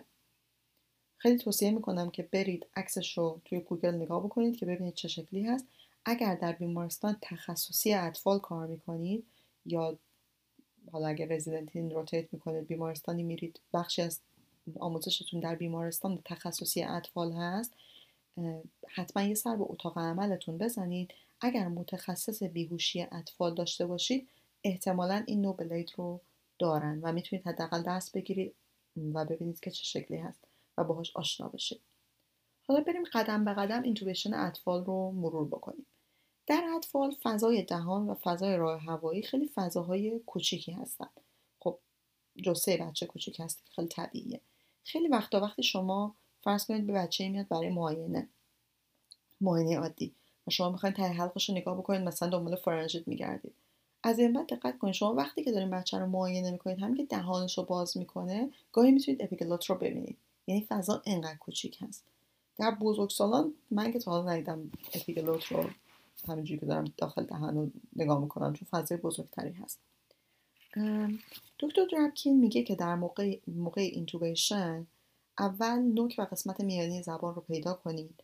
بعد آهسته بلید رو به بیس زبان یا ولکولا بفرستید. و توی معمولا توی این موقع می‌تونید دید خوبی داشته باشید از راه هوا... از مجاری هوایی. اگه خیلی سریع و عمیق بلید لارنگوسکوپ رو وارد دهان مریض بکنید خیلی وقتا اصلا سخته بفهمید کجا هستید. چون بافت نرم یادم اونجا هست و خیلی سخته که بفهمید کجا هستید. پس اگر آهسته جلو برید می‌تونید لندمارک های ایروی رو خیلی راحت تر شناسایی بکنید. نکته دیگه در اینه که وکال کورد تارهای صوتی در اطفال و بزرگسالان با هم تفاوت داره. در بزرگسالان تارهای صوتی خیلی سفیدن تشخیصشون خیلی راحته. دو تا خط سفید خیلی واضحن. در صورتی که وکال کورد در اطفال معمولا اونقدر سفید نیست و خیلی وقتا یه رنگ صورتی رنگ کم رنگی داره. پس گاهی تشخیصش تمام اون بافت نرم یه مقداری مشکل هست. پس در اینتوبیشن اطفال بلید رو آروم وارد بکنید کم کم برید جلو تا بتونید ساختارهای راه هوایی رو تشخیص بدید. اگه با این وجود باز هم مشکل داشتید در پیدا کردن راه هوایی می‌تونید بلید لارنگوسکوپ رو کمی عقب بکشید. گاهی شما ممکن زیادی عمیق وارد شده باشید و گاهی با یکم عقب کشیدن می‌تونید بفهمید که چی به چی هست و دیده بهتری پیدا کنید. چند تا مانور هست که دکتر درابکین توصیه می‌کنه. در حالی که لارنگوسکوپ رو در یک دستتون دارید و در حال نگاه کردن هستید می‌تونید با دست دیگهتون رو دست دیگهتون رو زیر سر مریض بذارید و کمی سر رو جابجا کنید و در این حالت ممکنه که این کمک بکنه که شما دید بهتری پیدا بکنید. دومی که در اطفال هم مثل بزرگسالان با فشار خیلی کمی روی کریکوید ممکنه ایروی هایی که خیلی قدامی هستن رو بتونید با فشار روی کریکوید بهتر ببینید. سوم اینکه اگه یک روش لارنگوسکوپی موفق نیست شما می‌تونید بدون خارج کردن لارنگوسکوپ تغییر روش بدید. کلا خب می‌دونیم که دو روش وجود داره برای intubation یکی کنترل vallecula یعنی تیغه رو بندازین توی vallecula و که معمولا از Mac استفاده میشه برای این روش. روش دوم کنترل اپیگلوت یعنی تیغه رو بذارید رو کل اپیگلوت که معمولا از Miller استفاده میشه وقتی می‌خواید این کار بکنید. حالا مشکل هر کدوم از دو روش چیه؟ مشکل کنترل اپیگلوت اینه که گاهی کنترل اپیگلوت سخته. اپیگلوت اگه بزرگ باشه و لیز باشه از زیر تیغه لارنگوسکوپ خیلی وقت لیز می‌خوره و از این نظر سخته. مشکل کنترل vallecula چیه؟ باز مشکل اونم اینه که گاهی اگر بافت نرم خیلی شل و وسیع باشه کلش زیر تیغه Miller جا نمیشه و دید خوب پیدا کردن سخته. اینجاست که تیغه Phillips به کار میاد. چون همونجور که گفتیم خاصیت دوتا تیغه رو داره و شما می‌تونید بدون اینکه از دهان خارج بشید یه جورایی عوض بکنید موقعیتتون رو و در واقع دو تا بلید رو در یک بار تلاش استفاده بکنید. حالا بعضی موقع ها به خصوص در بچه ها شما تارای صوتی رو می‌بینید ولی در رد کردن ایتی تیوب مشکل دارید. یعنی تارای صوتی رو می‌بینید خیلی خوشحال میشید. ایتی تیوب رو می‌گیرید سعی می‌کنید رد کنید هی رد نمیشه. در این مواقع معمولا ول ایتی تیوبه که زیر تارای صوتی گیر می‌کنه. اول این کار که مطمئن بشید فضای کافی دارید. می‌تونید از کسی بخواید که روی گونه بچه فشار بده اینطوری مقدار دهان بازتر میشه. اگه دهان رو زیاد باز نکردید با انگشتتون با دستی که لارنگوسکوپ دستتون نیست می‌تونید یکم بیشتر باز بکنید و مطمئن شید دهان رو تا جایی که میشه باز کردید. همینطور مطمئن بشین که به خوبی زبون رو از سر راه کنار زدید. با این روش ها می‌تونید فضای دهان رو فضایی که دارید باش کار می‌کنید رو بزرگتر کنید و خب طبیعتا رد کردن ایتی تیوب راحت تر میشه. حالا گاهی همونطور که گفتم ایتی تیوب میره زیر وکال کورد یه گیر می‌کنه به ولش. در این حالت چند تا مانور هست. شما همونجوری که ایتی تیوب تو دستتون مثل مداد گرفتید تو دستتون بچرخونیدش. اینجوری سرش یه ذره چرخونده میشه و گاهی رد میشه. و گاهی می‌تونید دستتون رو یه ذره بالا پایین ببرید و سعی کنید که این گیر رو باز بکنید و ET tube رو رد کنید. طبیعتا نمی‌خواید که خیلی با خشونت این کارا رو انجام بدید خب می‌تونید آسیب بزنید به مجرای هوایی بچه. به خصوص در سنای خیلی پایین تر پس به طور کلی اگه بخوایم خلاصه ای بکنیم سه مرحله در intubation رو همیشه در ذهنتون در نظر بگیرید. البته اینا مراحل intubation هست مراحل قبل intubation رو که گفتیم position و اینها یه مسئله دیگه است. اونا رو وقتی انجام دادید وقتی که می‌خواین intubation رو شروع کنید سه مر... intubation رو در سه مرحله در ذهنتون در نظر بگیرید. اول سعی کنید یکی از anatomic landmark های راه هوایی رو شناسایی کنید. می‌تونه اپیگلوت باشه می‌تونه vallecula باشه می‌تونه غضروف خلفی اپیگلوت باشه. یکی از اینا رو که تشخیص دادید یه جورایی می‌تونید بفهمید که کجا هستید.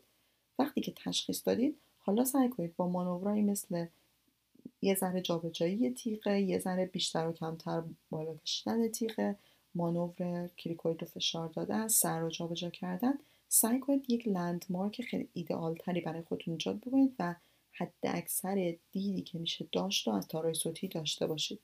و سومی که اگر ET tube تون در رد کردن ET tube که میشه سومین مرحله مشکل دارید می‌تونید ET tube رو تو دستتون یه جورایی بچرخونید یا یه مقداری سر جابجاش بکنید که اون سرش از اون حدی که گیر کرده رد بشه. پس مرحله intubation اینه که یا anatomical landmark پیدا کنید. دوم چیزی که دارید می‌بینید رو سعی کنید بهترش کنید. و سوم به میمنت و مبارکی و به خوبی و خوشی ET tube رو رد بکنید.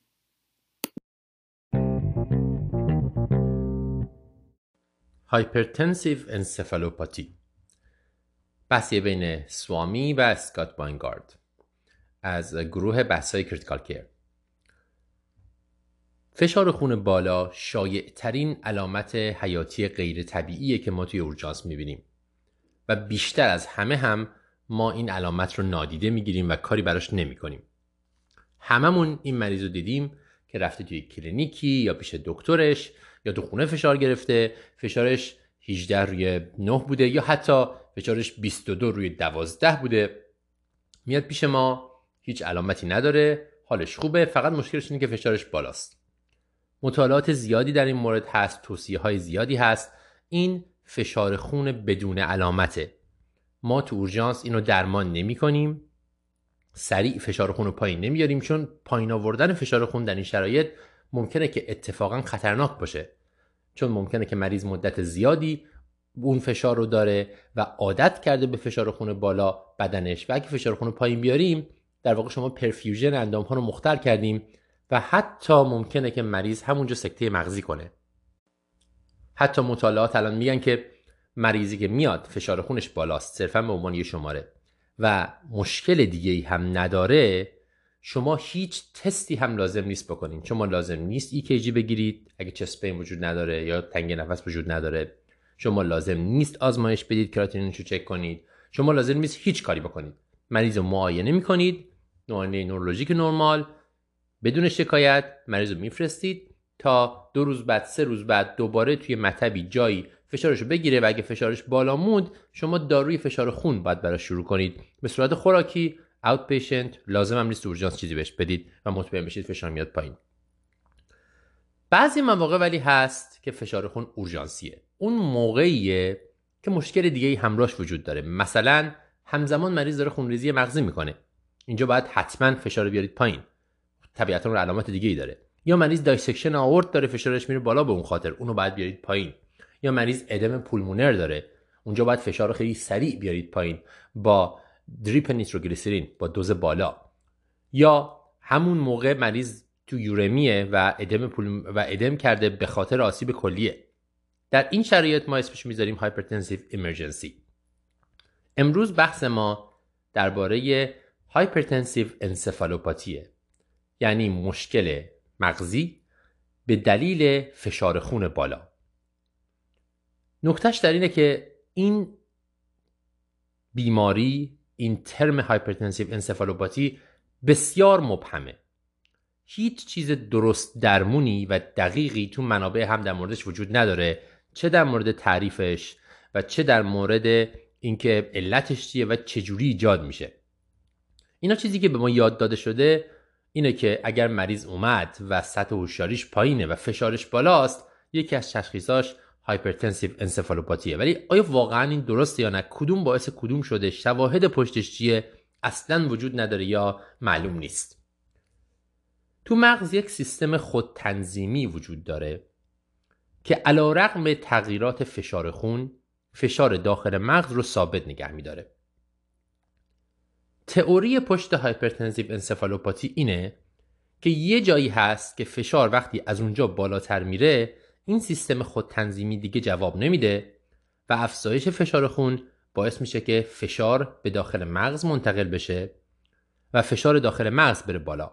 اینجوری حتی ممکنه عروق پاره بشن یا ممکنه ادم بده و ادم مغزی طبیعتا عمل کرده سلول های مغز رو مختل می‌کنه و کاهش سطح هوشیاری پیش میاد.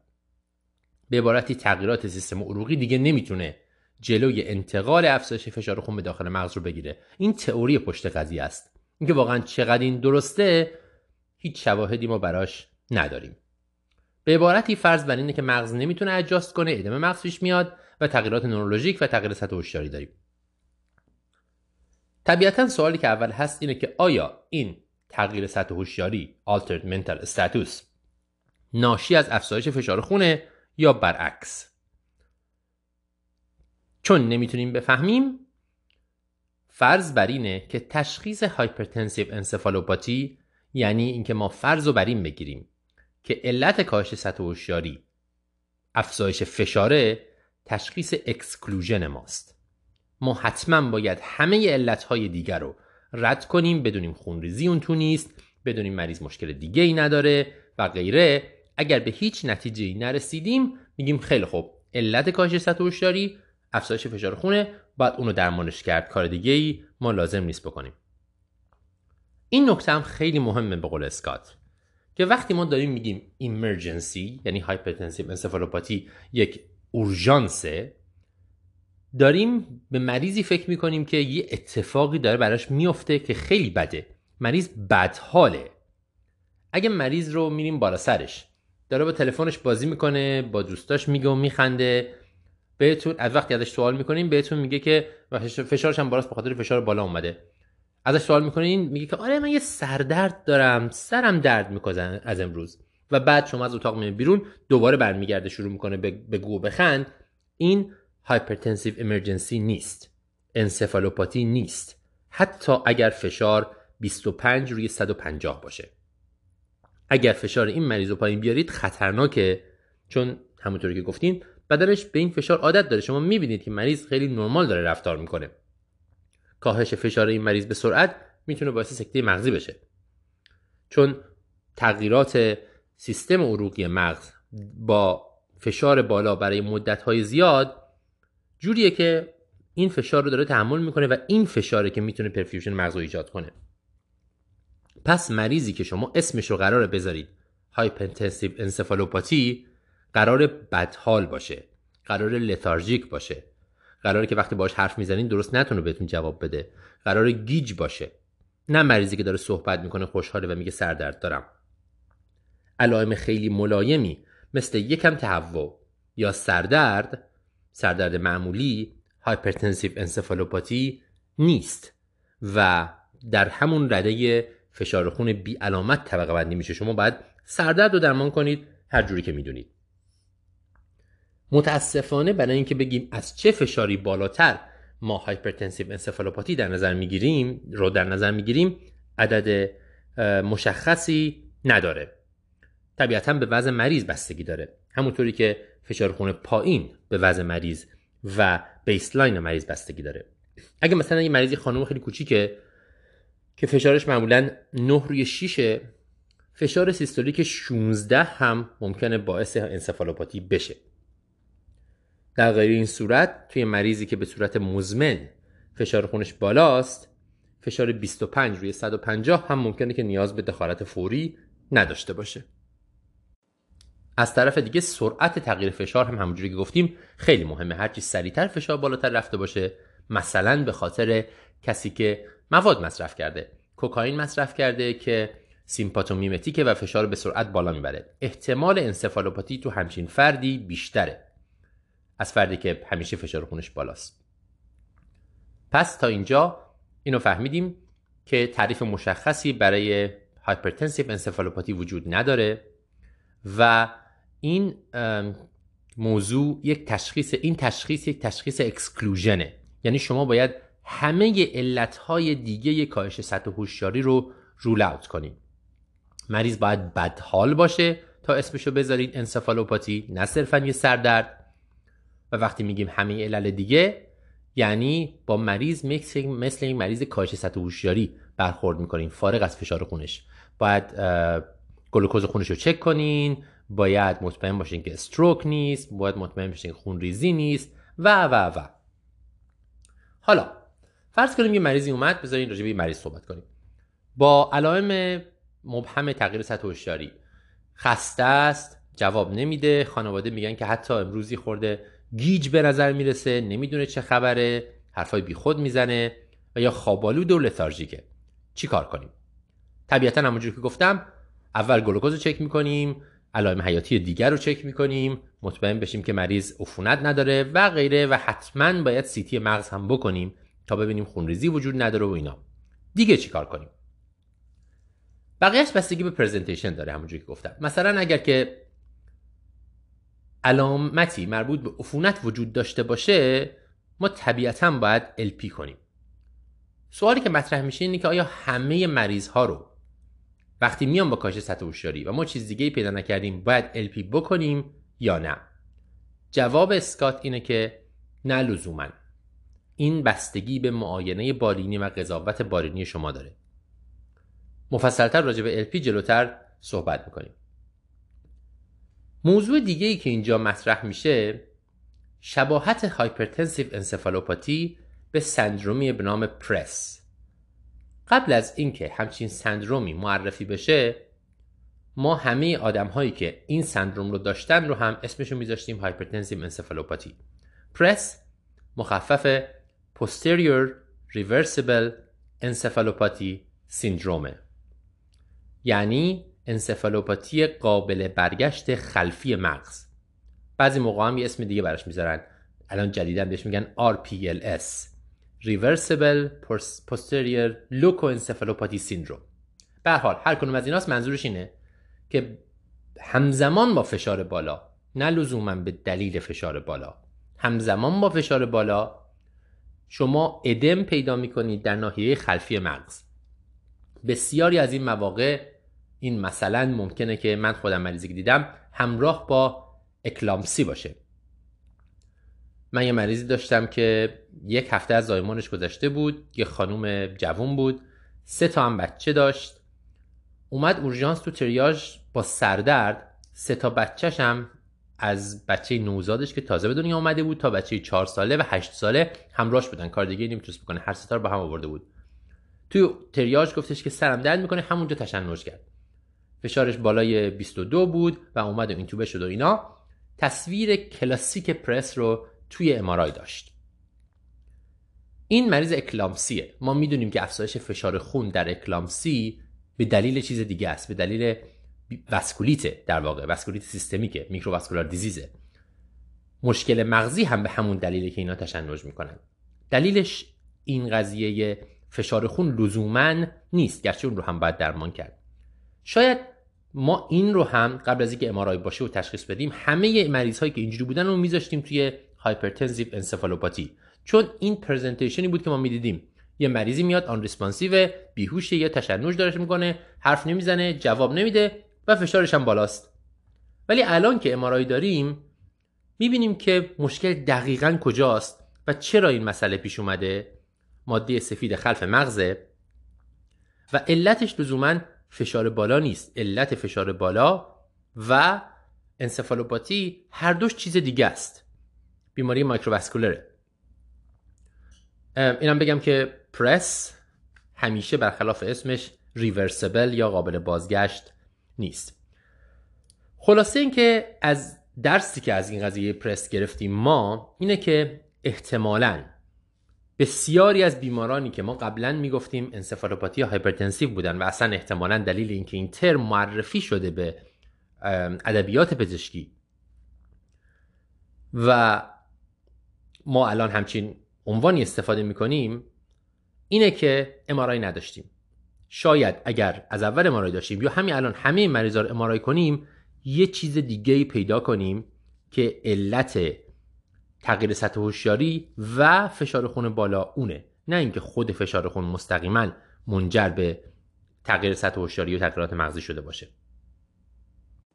درست مثل وقتی که مثلا توی dissection آورت به خاطر اون release سمپاتیکی که ایجاد میشه فشار میره بالا و ما وظیفمونه بیاریمش پایین. ولی علت dissection در اون لحظه لزوما فشار خون بالایی که مریض داره نیست. فشار خون نتیجه اونه. یا مصرف کوکائین که می‌تونه تغییر سطح هوشیاری بده و فشار رو هم ببره بالا. اگر مریض تشنج هم بکنه همراه با فشار بالا و encephalopathy hypertensive می‌تونه بازم PRES باشه یا می‌تونه اگه چیزی تو MRI پیدا نکردیم همون encephalopathy hypertensive باشه که ما هنوز علتش رو طبیعتا نمی‌تونیم همونجوری گفتیم. چیزهای دیگه که خیلی مهمن تغییر بیناییه یا اصلا گاهی نابینایی با فشار خون بالا. این هم اورژانسه و می‌تونه طبقه بندی بشه در رده hypertensive encephalopathy یا PRES. پس در این مریضی که اومده با تغییر سطح هوشیاری به چیزایی که فکر می‌کنین بعد از اینکه CT می‌کنین و گلوکوز چک می‌کنین اسکات میگه که اول به پرس حتما فکر کنید. یکی از ویژگی های پرس تشنج می‌تونه باشه تغییر بینایی می‌تونه باشه. حتما باید استروک یا لخته و خونریزی رو رد کنین. اگر امارایی ندارین طبیعتا نمی‌تونید حتما اینا رو همدیگه تشخیص بدید. باید فرض رو بر این بذارید که هر کدوم از اینا ممکنه باشه و همه رو در نظر بگیرید و درمان کنید. ولی لزوما در این شرایط شما اسم این مریض رو hypertensive encephalopathy نمی‌ذارید. هر کدوم از اینا ممکنه باشن. حالا یه خورده راجع به workup های دیگه. اول از همه LP آیا این مریضا رو LP می‌کنید؟ اگر که تب ندارن هیچ علامت دیگه ای ندارن یا نه. اسکات یه جمله جالبی میگه که خب خیلی سخت تفسیرش ولی جمله جالبیه. میگه اگه شما دارید به LP فکر می‌کنین احتمالا یعنی باید انجامش بدید. یعنی وضع مریض طوریه که شما حد زدین که ممکنه بحث انسفالیت یا مننجیت ویروسی یا باکتریال مطرح باشه. ممکن مریض تب داشته باشه ممکنه حال عمومیش جوری باشه که اینجوری به نظر برسه ممکنه تاکیکاردیک باشه ممکنه اکسپوژری داشته باشه ممکنه رش داشته باشه یا هر چیز دیگه که باعث شده شما به الپی فکر کنید. راستش من تو هر مریضی که میاد با کاهش سطح هوشیاری و من نمی‌تونم دلیل براش پیدا کنم به الپی فکر می‌کنم. نتیجه معنیش اینه که احتمالاً من باید همه رو الپی کنم. حالا به حال نظر اسکاتینه میگه که اگر فشارش خیلی بالاست و نشانه ای از عفونت و تب و WBC بالا لاکتات بالا و علائمی مثل رش و اینا وجود نداره شما لزوما لازم نیست LP بکنید. ولی از اون طرف میگه اگه به LP دارید فکر می‌کنید باید حتما انجامش بدید که فکر می‌کنم به نظر من معنیش اینه که در نهایت باید برای همه انجامش بدید به ویژه در مریضی که کاش تتوشاری داره و هیچ دلیل دیگه هم براش پیدا نکردیم مننجیت و انسفالیت تشخیص خیلی مهمیه که شما نمی‌تونید بدید مگر اینکه LP بکنید. و خب درمان هم براش وجود داره. می‌تونید آنتی بیوتیک یا آسیکلوویر به مریض بدید. در نتیجه به نظر من که در نهایت معنیش اینه که لازم این کار انجام بدید. از طرف دیگه هم اینو باید در نظر بگیریم که بعضی موقع ها مریض میاد یه خورده کاهش سطح هوشیاری داره. ما یک عفونت دیگه ای به طور اتفاقی احتمالا پیدا می‌کنیم مثل عفونت ادراری. و بعد سطح هوشیاری مریض رو میندازیم گردن عفونت ادراری. این هم کار خطرناکیه و خیلی مواقع کیس هایی وجود داشته که رفته به دادگاه به همین دلیل. ما می‌دونیم که عفونت ادراری می‌تونه تغییر سطح هوشیاری بده. ولی این تغییر سطح هوشیاری معمولا با یه خورده آروم بودن یه خورده ضعف و این چیزاست. نه مریضی که بهتون جواب نمیده اونجا و وضعیتش واضحا ناشی از یک مشکل مغزیه.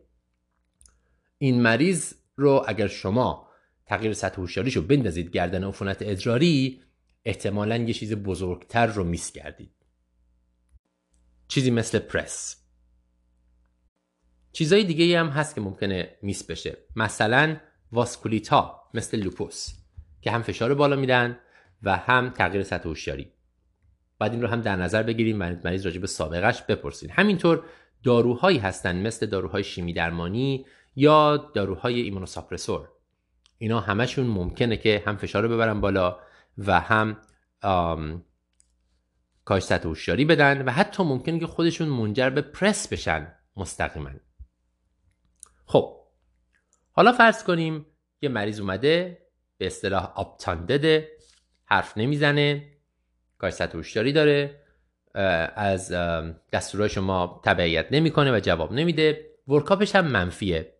MRI هم حتی کردید و نشونی از PRES وجود نداره نشونی از عفونت هم نیست و چیز دیگه هم شما ندارید. شما بالاخره اسمش رو گذاشتید hypertensive encephalopathy حالا اینو چیکارش کنید؟ اگر این اسم رو روی مریض گذاشتید دیگه باید فشار خون رو سریع بیارید پایین. سریع یعنی چی؟ یعنی در حدود یک ساعت اول باید فشار خون رو 25 درصد بیارید پایین.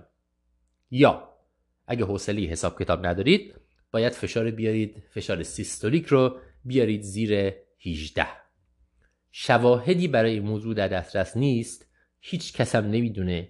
با توجه به اینکه مقاله و مطالعه هم نیست هیچ کس ادعا نمی‌تونه بکنه که می‌دونه دقیقا چه شماره های مهمه. ولی اسکات میگه که برای اون موقعی که داره راجع به فشار بالا صحبت می‌کنه در هر کدوم از اورژانس ها فشار سیستولیک رو در نظر می‌گیره. چون اون بالاترین فشاریه که بدن در اینجا مغز داره تجربهش می‌کنه.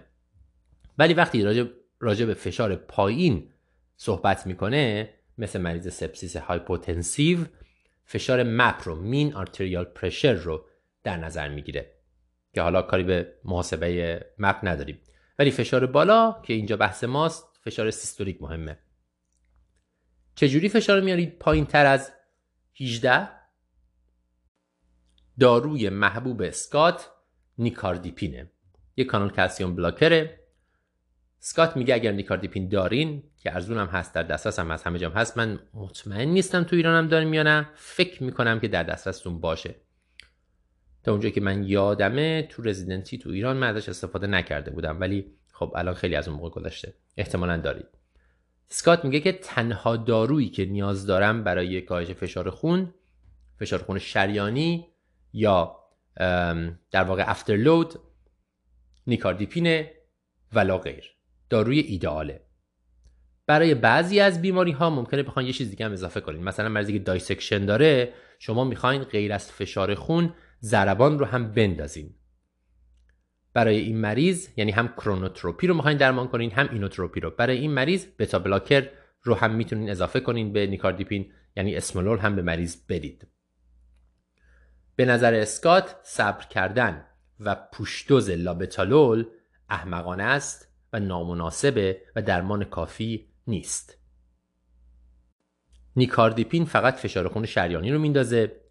اثر در اثری روی هارت ریت نداره. امن گرون نیست. در دسترس. دوزش رو به راحتی می‌تونید search کنید. من نمی‌خوام مفصل راجع به دوزش صحبت بکنم. اتفاقا یه جای دیگه EM:RAP راجع بهش حرف زده بودیم چند ماه پیش ولی الان بحث ما نیست. و اینکه شما هرگز hypertensive encephalopathy رو با داروی خوراکی درمان نمی کنید. اگر مریض اینقدر به نظرتون خوب می‌رسه که می‌تونید بهش قرص بدید این مریض hypertensive encephalopathy نیست و احتمالا شما اصلا نباید فشارش رو بیارید پایین. چقدر طول می‌کشه تا اثر پایین آوردن فشار خون رو ببینید؟ بازم اسکات میگه کسی نمی‌دونه. پرس و تغییرات ساختار مغزی ممکنه که طولانی باشن. با کاهش فشار خون به صورت سریع در یک دو ساعت اول ممکنه هیچ اثری نبینید ممکنه ساعتها یا حتی روزها طول بکشه تا مریض سطح هوشیاریش برگرده. این انتظار نداشته باشید که شما این دارو رو شروع کردید فشار پایین اومد مریض پاشه و باتون حرف بزنه. خلاصه مطلب من خیلی خلاصه بخوام بگم hypertensive encephalopathy چیزیه که زیاد ما چیز راجبش نمی‌دونیم. احتمالا یه چیز دیگه هست همیشه ولی اگر همه چی رو رد کردیم می‌تونیم اسمشو بذاریم hypertensive encephalopathy مریض باید بدحال باشه تا اسمشو بذارید hypertensive encephalopathy نه مریضی که صرفا با سردرد و یه ذره تهوع میاد. MRI خیلی خوبه اگه دارین استفاده کنین چون چیزایی مثل PRES رو تشخیص میده.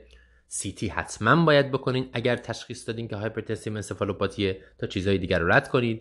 همه علل دیگه کاهش سطح رو شما حتما باید رد کنید. LP اگر واضحا هیچ علامت عفونتی وجود نداره مثل WBC، رش، تب اینا شاید بتونید نکنید ولی از طرفی هم اسکات میگه که اگر بهش فکر کردید باید بکنید.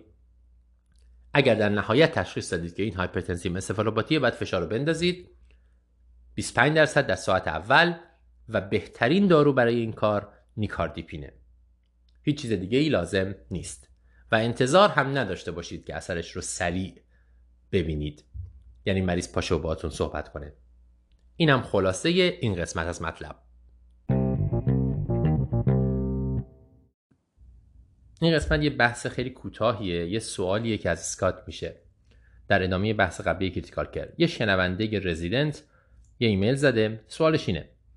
میگه که معمولا توی sepsis یا cardiogenic shock که فشارم پایینه کلسیوم یونیزه پایینه. ولی کلسیوم سرم نرماله. هایپوکلسمی می‌تونه کاهش فشار بده ما اینو می‌دونیم.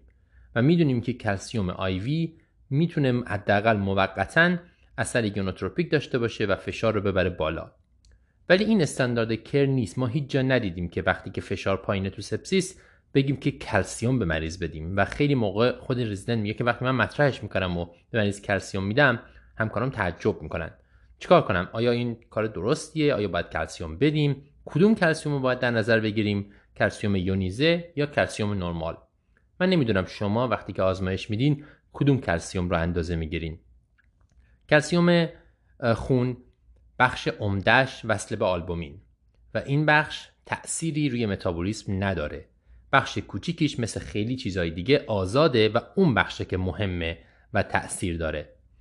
توی آزمایش هایی که خود ما میدیم اینجا هر دوشو به ما میگن. هم کلسیوم یونیزه هم کلسیوم توتال.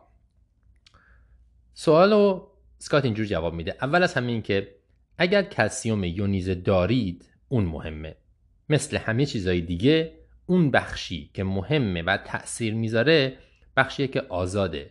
برای تیروکسین هم اگر که بتونین آزادش رو اندازه بگیرین اون مهمه. نه چیزی که وصله به آلبومین توی خون. اسکات میگه که اگر کلسیوم یونیز پایینه شما فارغ از اینکه فشار مریض چقدره باید مریض کلسیوم بدین چون مریض هایپوکلسمی داره و این عوارض داره. مخصوصا توی مریض بدحال و sepsis. همونطوری که تو مریض بدحال همه چی رو اندازه می‌گیرین و جبران می‌کنین. اگه هایپوکالمی وجود داشته باشه جبران می‌کنین. اگه منیزیم پایین باشه جبران می‌کنین. تو این مریض کلسیوم رو هم باید جبران کنین.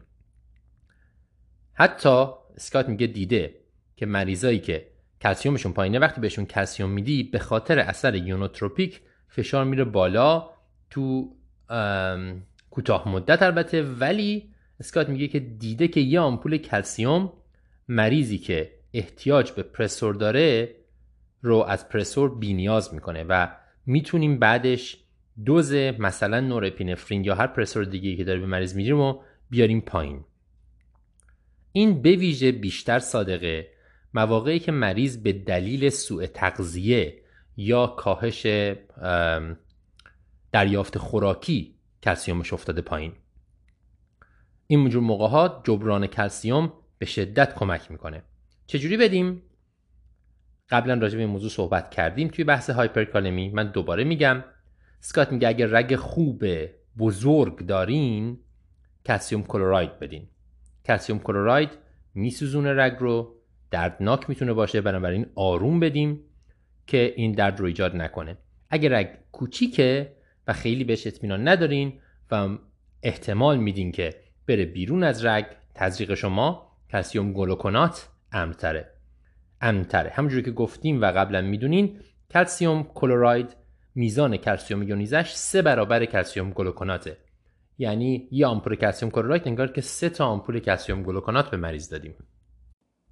این هم یه نکته کوچیک و توضیح کوچیک راجع به نقش کلسیوم و به ویژه کلسیوم یونیزه در مریضی که فشارش پایینه به هر دلیلی.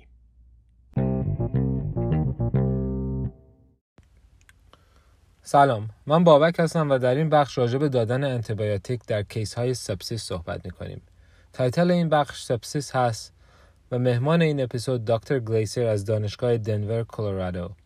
روی این اپیزود مروری می‌کنیم بر آخرین تحقیقات و پیشرفت هایی که در این مبحث انجام شده. در حال حاضر در آمریکا اگه بیماری رو داشته باشید که به sepsis مشکوک باشید یا اگه sepsis و عفونت در مریض تشخیص بدید باید در همون ساعت اول تشخیص blood culture فرستاده بشه و بعد مریض در همون ساعت اول انتیبیوتیک رو بگیره. راستش قانونهای زیادی روی این موضوع هست و اکثر بیمارستان اگه این کار رو نکنن و تأخیری در دادن انتیبیوتیک به مریض انجام بشه معمولا بیمارستان ها جریمه مالی میشن و nationally گروه هایی هستن که میان همه بیمارستان ها رو چک می‌کنن و تمام case های sepsis رو review می‌کنن تا مطمئن بشن که اون بیمارستان به اندازه کافی در مدت زمان مشخص به مریض انتیبیوتیک داده blood culture انجام شده و lactic acid مریض اندازه‌گیری شده. اما متاسفانه شواهد و تحقیقات زیادی راجع به این management وجود نداره. به طور مثال درباره اینکه با چه سرعتی باید به مریض آنتیبیوتیک بدیم نتایج تحقیقات متفاوت هست. عده‌ای باور دارن اگه بیمار عفونت داشته باشه هرچی زودتر انتیبیوتیک بگیره زودتر خوب میشه. اما عده‌ای هم اعتقاد دارند که چقدر سریع به بیمار انتیبیوتیک میدیم خیلی روی وضعیت و outcome مریض تفاوتی نداره یک تحقیق روی چند هزار بیمار ICU نشون داد که یک رابطه مستقیم بین mortality و زمان گرفتن انتیبیوتیک هست. هرچه دیرتر بیمارها آنتیبیوتیک بگیرن احتمال مرگشون بیشتر میشه. اما تحقیق دیگه ای به وسیله گروت در سال 2015 انجام شد که هیچ رابطه میان مرگ و زمان تزریق انتیبیوتیک وجود نداره. در همون سال یک systematic review و متا انالیز 11 تحقیق دیگه انجام شد که رابطه میان درصد مرگ و زمان تزریق انتیبیوتیک در بیماران septic shock نشون نداد. همچنین در سال 2017 New England Journal of Medicine یک تحقیق retrospective روی 50 هزار بیمار در ایالت نیویورک انجام داد و نشون داد هر یک ساعت تاخیر در درمان باعث افزایش درصد مرگ میشه. اما این تحقیق association بود نه علیت. تقریبا تمامی این تحقیقاتی که راجع به این موضوع sepsis و آنتیبیوتیک انجام شده retrospective هستند یعنی یک سری چارت رو ور میدارن و به عقب نگاه می‌کنن. اما در سال 2018 تحقیقی روی بیماران شد قبل از رسیدنشون به بیمارستان. در اون تحقیق پرسنل آمبولانس تشخیص میدن که مریض infection یا عفونت داره یا نه. اونها به دو گروه مریضا رو تقسیم کردن. گروه اول دو گرم ceftriaxone گرفتن و گروه دوم هیچ آنتیبیوتیکی قبل از رسیدن به بیمارستان بهشون داده نشد. در مجموع گروه اول یک ساعت و نیم تا دو ساعت زودتر آنتیبیوتیک گرفتن اما اون تحقیق هیچ تفاوتی در mortality rate بین این دو گروه نشون نداد. یک سوال دیگه که پیش میاد اینه که چه تفاوت clinical ی بین مریضایی می‌تونه باشه که زودتر انتیبیوتیک می‌گیرن یا مریضایی که دیرتر انتیبیوتیک می‌گیرن؟ سوال اصلی اینجاست که گاهی اوقات علائم عفونت واضح و آشکاره. مثلا مریض تب داره. تب و لرز داره سرفه می‌کنه یا علائم عفونت ادرار یا پوست داره. اون case ا آسون تره که آدم زود عفونت رو تشخیص بده و به مریض انتیبیوتیک بده. در تحقیقی در سال 2018 فیلبین و تیمش نشون دادن که بیمارایی که با علائم واضح عفونت present می‌کنن درصد مرگشون خیلی کمتر از گروهیه که با علائم مبهم عفونتشون رو نشون میدن. مثلا دمای بدنشون اونقدر بالا نیست یا به جای یک مشکل خاص بدن درد یا خستگی دارن. برای همین مهم اینه که چه موقع sepsis diagnose میشه نه اینکه چه, چه مقدار سریع اون انتیبیوتیک داده میشه. گروهی که sepsis با علائم واضح و آشکار داشتن mortality rate شون تو این تحقیق 16 درصد بود و گروهی که علائم مبهم داشتن mortality rate شون 34 درصد تقریبا دو برابر بود یک تئوری این هست که علائم عفونت مثل سرفه، تب و لرز نشون میده که بدن مریض در مقابل عفونت داره از خودش واکنش دفاعی نشون میده و احتمال بهبودش بهتره. در همین تحقیق زمان دادن انتیبیوتیک به مریض خیلی تأثیری روی mortality rate شون نذاشت تحقیق دیگه ای در سال 2017 در سوئد روی بیمارای ICU انجام شد که نشون داد در بیماران sepsis دمای بالاتر احتمال مرگ کمتری داره. در بیماران sepsis هر یک درجه افزایش دما در فارنهایت باعث 5 درصد کاهش mortality rate میشه. به طوری که در بیمارانی که دمای بدنشون کم بود مرتلیتی ریتشون 50 درصد بود و در بیمارانی که دمای بدنشون بالا بود و تب داشتن مرتلیتی ریتشون 9 درصد بود حالا آیا با وجود همه این شواهد و تحقیق های متفاوت آیا هنوز ما باید سریع در همون یک ساعت اول به مریض آنتیبیوتیک بدیم؟ راستش احتمال عوض شدن پروتکل ها خیلی کمه اکثر تحقیقات نشون می‌داده که در بیمارانی که septic shock ندارن دادن انتیبیوتیک در یک ساعت اول خیلی فرقی نداره با دادن انتیبیوتیک در همون چند ساعت اول. برای همین نمی‌خواد وانمود کنیم که چند ساعت یا چند دقیقه زودتر دادن انتیبیوتیک به مریض تاثیر چندانی روی بهبودی و نتیجه بیمار می‌ذاره. اون چیزی که مهمه تشخیص عفونته نه هر چقدر سریع ما به مریض آنتیبیوتیک میدیم. و یادمون باشه اگه دفعه بعدی بیماری رو دیدیم که تب داشت بدونیم که بدنش داره واکنش دفاعی از خودش نشون میده و احتمال پراگنوسش از مریضی که با علائم مبهم پرزنت می‌کنه بهتره.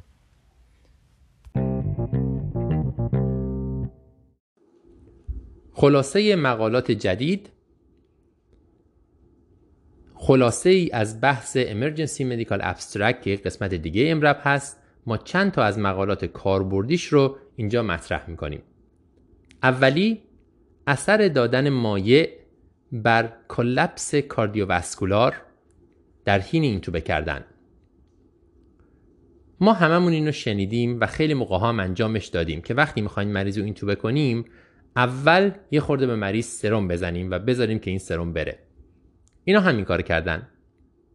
صدها مریض رو ورداشتن رندومیزه کردن به دو گروه. همه مریض هایی که می‌خواستن اینتوبه بشن. به یه گروه شروع کردن به مایع دادن در مجموع 500 سی سی به هر مریض نرمال سالین. در حین اینتوبه کردن و به گروه دیگه مایع ندادن.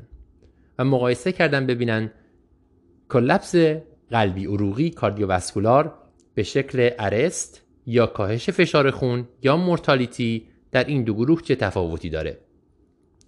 تو این دو گروه 20 درصد در هر گروه مریضا ارست کردن و این میزان هیچ فرقی در گروهی که مایه گرفتن با, با گروهی که مایه نگرفتن نمی‌کنه. حالا شاید شما بگین علت اینکه هیچ فرقی پیدا نکردن اینه که کم مایه دادن 500 سی کمه یا اینکه چون همه مریض ها رو برداشتن اینکلود کردن در این مطالعه و انتخابی برخورد نکردن که فقط مریض که احتیاج به مایع دارن رو بردارن بذارن وسط اینا تفاوتی پیدا نکردن. ممکنه. حداقل این مقاله به ما میگه که دادن مایع در همه مریض هایی که شما می‌خواین این توبه بکنین کمکی نمی‌کنه که پیشگیری کنه از کاهش فشار خون مورتالیتی یا ارست قلبی عروقی.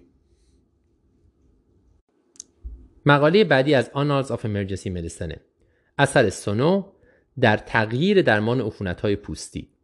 ما هممون اینو شنیدیم که وقتی یه مریضی عفونت پوستی داره ما یه پروب سونو اونجا بذاریم ببینیم آبسه است یا سلولیت خالیه. اگه آبسه باشه باید باز بشه و تخلیه بشه و اگه سلولیت فقط میشه با آنتیبیوتیک درمانش کرد. اینا چیکار کردن؟ ورداشتن تعداد زیادی مریض عفونت پوستی رو اول از متخصص اورژانس پرسیدن که به نظر شما این آبسه یا سلولیته و چقدر مطمئنی سر این قضیه؟ و بعد سونوش کردن و بعد نتیجه رو دنبال کردن. نتیجه گیریشون این بوده که تشخیص پزشک خیلی خوبه مخصوصا وقتی مطمئنه. به عبارتی پزشک تشخیصش بیش از 95 درصد sensitive و specific ه بنابراین اگر شما مطمئنین که آبسه است احتیاج به اینکه سونو بذاره بذارین ندارین. I&D ش کنین.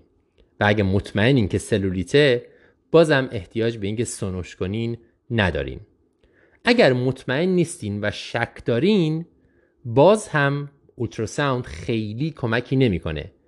چون فقط 68 درصد sensitive ه و 80 درصد specific یعنی مثبت و منفی کاذبش خیلی زیاده.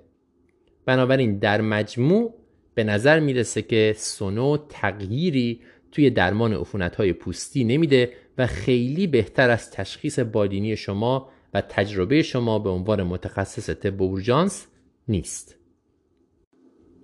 مقاله بعدی از Annals of Internal Medicine درباره سپسیس و اینکه آیا آنتیبیوتیک روی نتیجه کشت خون تاثیر می‌ذاره یا نه. این چیزی که ما همیشه همیشه میشنویم که قبل از اینکه آنتیبیوتیک بدیم کشت بگیریم. آیا این موضوع اصلا مهمه یا نه؟ تا حالا مطالعه راجبش نبوده.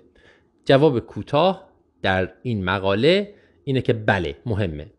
اینا برداشتن کشت گرفتن آنتیبیوتیک دادن و دوباره کشت گرفتن.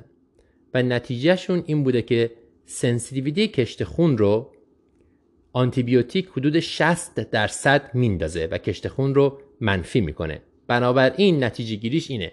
اگر واقعا می‌خوایم بدونیم چه جرمیه که باعث ایجاد sepsis در مریض شده و این موضوع اهمیت داره مثلا داریم به آندوکاردیت فکر می‌کنین و اینا یا نه اینکه مثلا یه UTI که حالا شما می‌دونین E. coli دیگه احتمال زیاد. و زیاد نیاز به کشت خون ندارین که اینو اثبات کنین. حالا کشت ادرار هم تازه دارین.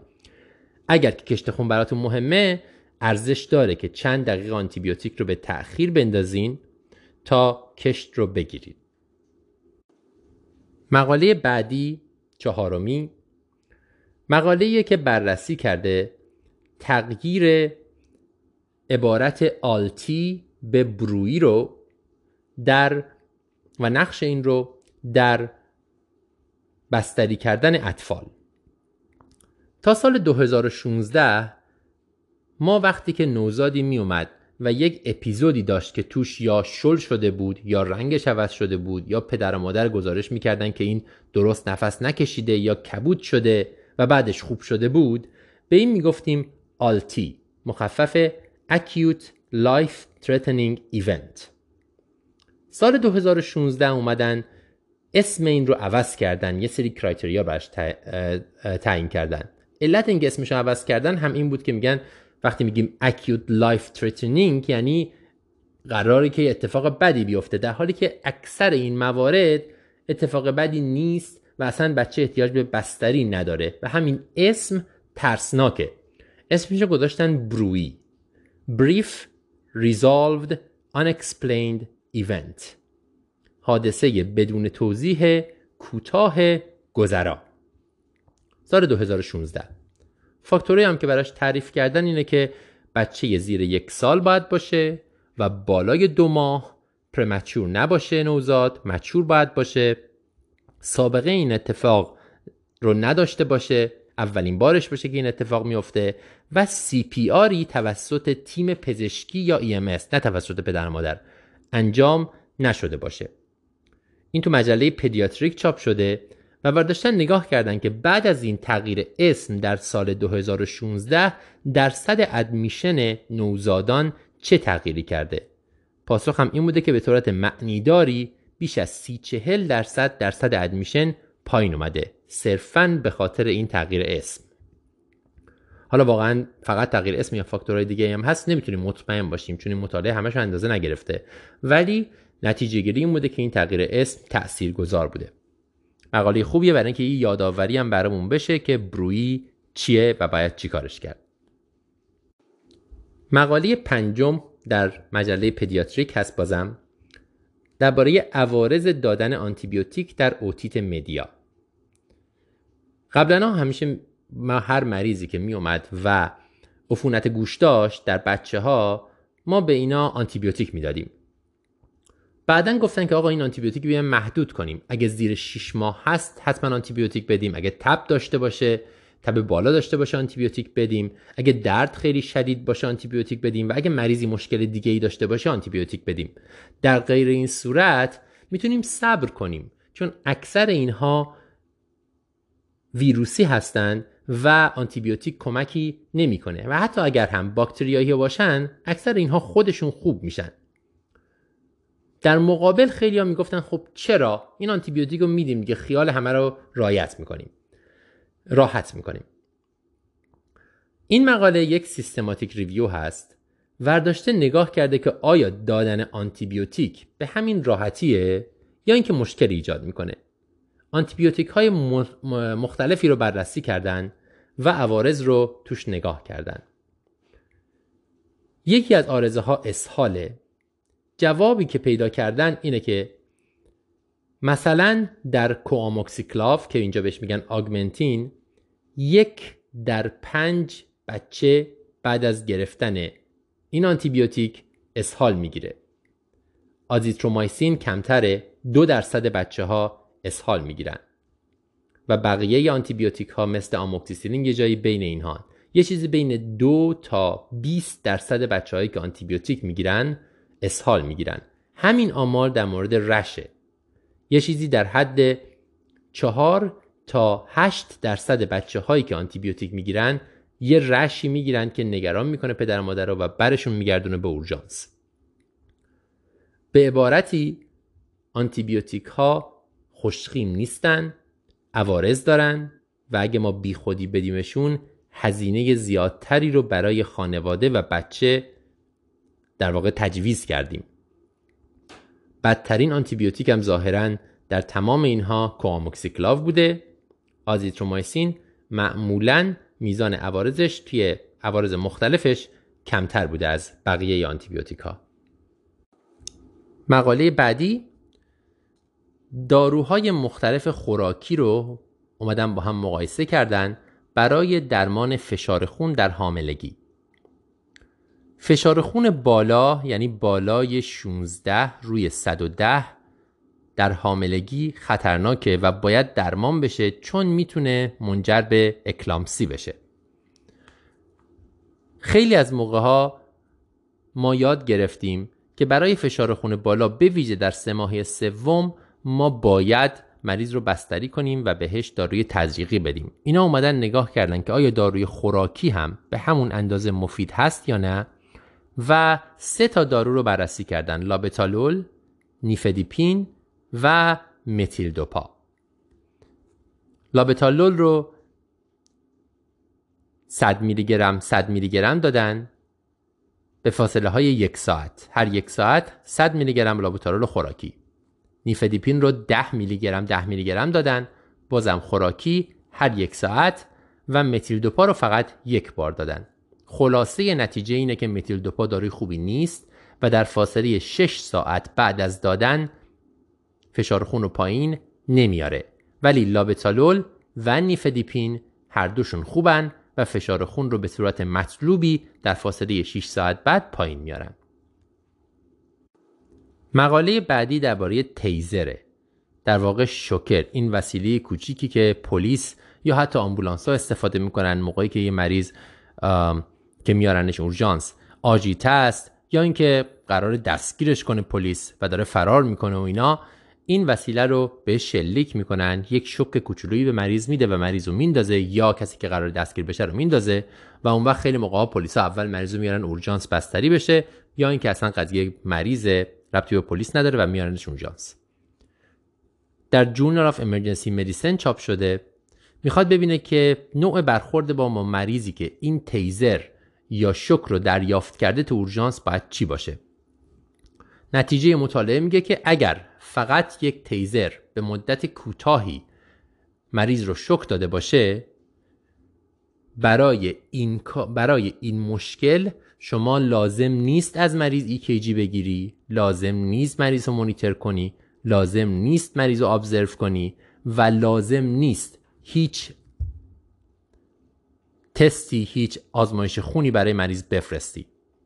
طبیعتا این معنیش این نیست که مریض مشکل دیگه ای نداره اونا رو بررسی نکنی. مریضی که آجیت است و با تیزر اومده باید قضیه آجیت بودنش رو بررسی بکنید و علتش رو. حالا ممکنه دارو باشه ممکنه دراگ باشه ممکنه که مشکلات مغزی باشه و غیره. همینطورم ممکنه که مریض تروما داشته باشه به خاطر افتادن به خاطر حوادث دیگه. این قضیه این مقاله ربطی به اون مسائل نداره. خود تیزر به مدت کوتاه احتیاج به تقریبا هیچ ورکاپی نداره چون عوارضی نداره بر اساس این مقاله. مقاله بعدی درباره TXA هست در مجله European Journal of Gastroenterology. روز به روز استفاده های بیشتری برای TXA یا ترانسمیک اسید پیدا میشه در جلوگیری از خونریزی. این داروییه که لخته رو استیبل می‌کنه و کمک می‌کنه به توقف خونریزی. برای vaginal bleed برای تروما برای انواع اینا استفاده میشه. اینا اومدن اثر TXA رو به صورت local بررسی کردن در درمان upper GI bleed یعنی اگه TXA رو بذاریم تو NG tube و بدیم به مریض که بره توی معده آیا کمک می‌کنه به جلوگیری از خونریزی معده یا نه؟ جواب اینه که کمک نمی‌کنه. تو این مطالعه هیچ تفاوتی بین مریض هایی که TXA گرفتن و مریض هایی که TXA نگرفتن به صورت اینکه TXA رو بزنیم داخل انجی تیوب پیدا نکردن. توصیه های قبلی همیشه بر اساس اینه که شما TXA رو آیوی می‌دید. من خودم TXA رو در هر مریضی که داره خونریزی می‌کنه چه خونریزی گوارشی چه خونریزی تروما چه خونریزی واجینال به صورت آیوی همیشه میدم. مطالعات براش خیلی کم وجود نداره ولی توصیهش معمولا اینه. به هر حال این مقاله اومده مطالعه کرده دیده که دادن TXA از طریق NG تیوب فایده ای نداره. خود من تجربه اینه که بیشترین تاثیر TXA رو تو مریضایی که خونریزی بینی اپیستاکسی دارن دیدم. که به صورت محلی شما بذاری اون رو اثر می‌کنه و خونریزی رو خیلی خوب متوقف می‌کنه. مقاله بعدی درباره منیزیوم سولفات منیزیوم برای سردرد. برای سردرد مخصوصا سردرد میگرن هر کدوم از ما کوکتل های مخصوص خودمون رو داریم و بهشون عادت کردیم.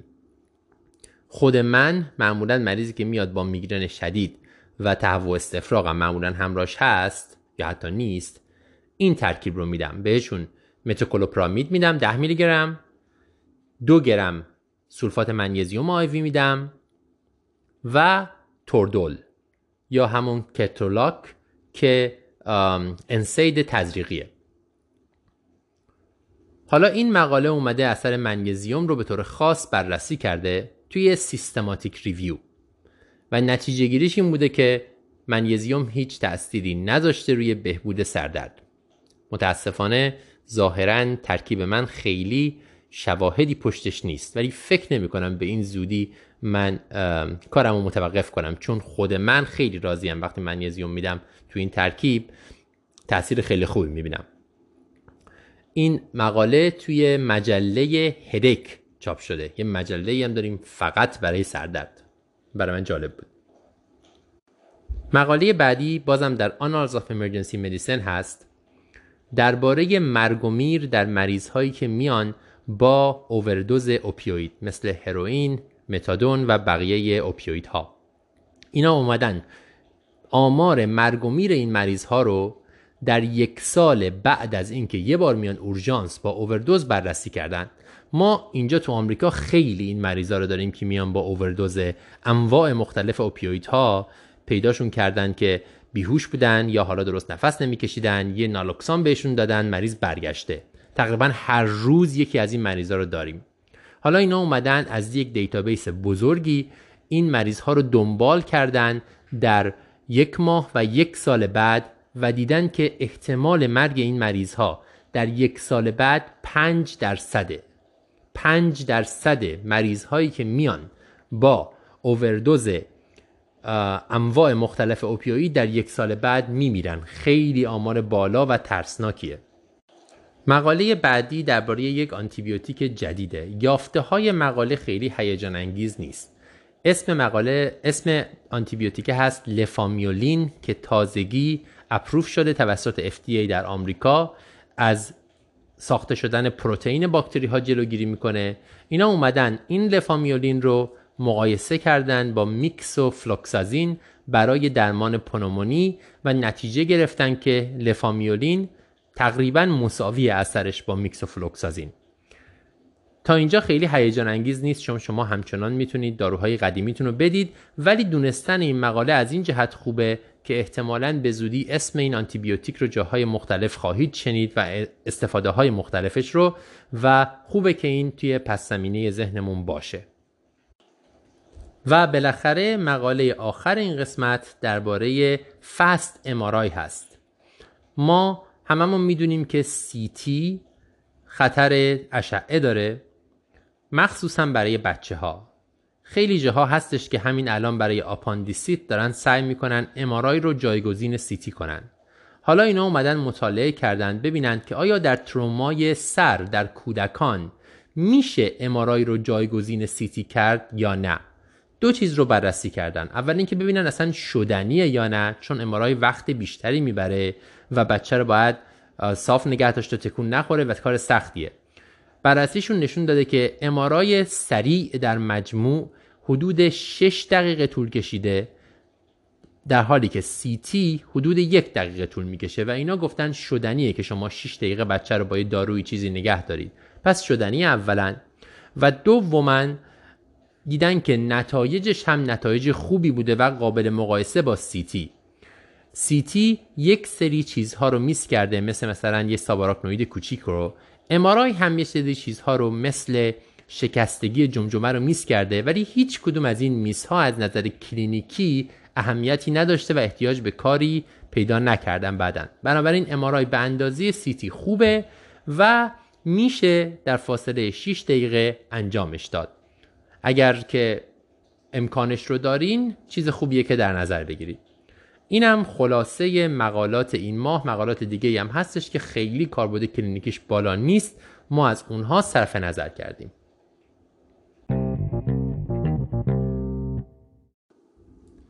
این قسمت یه بحثیه بین سوامی و جی لمری درباره موضوعی که در نگاه اول ربطی به کار بالینی طب اورژانس نداره.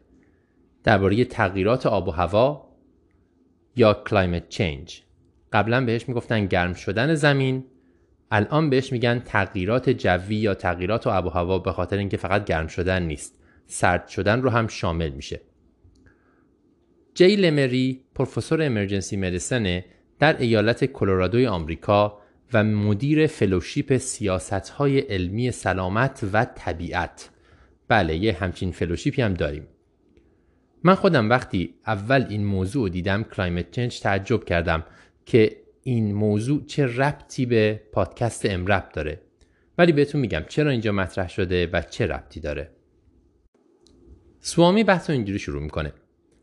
ما به عنوان کسانی که با دانش در مجموع سر و کار داریم و کارمون رو بر اساس یافته های علمی بنا می‌کنیم می‌دونیم که زمین داره گرم میشه و می‌دونیم که این کار رو ما انسان ها داریم انجام میدیم. سوالی که مطرح می‌کنه اینه که چرا این موضوع برای ما به عنوان پزشک خیلی مهمه و نقش ما چیه توی مبارزه با این قضیه یا حل این قضیه ما چه تأثیری ازش میپذیریم و چیکار باید بکنیم؟ به عبارتی اول از همه اصلا این قضیه چه ربطی به پادکست تب داره و چرا ما باید به این موضوع اهمیت بدیم؟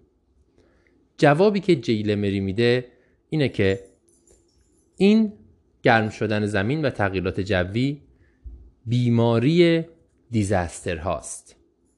پس ما صاحبش هستیم چه بخوایم چه نخوایم. چرا بیماری دیزاستر هاست؟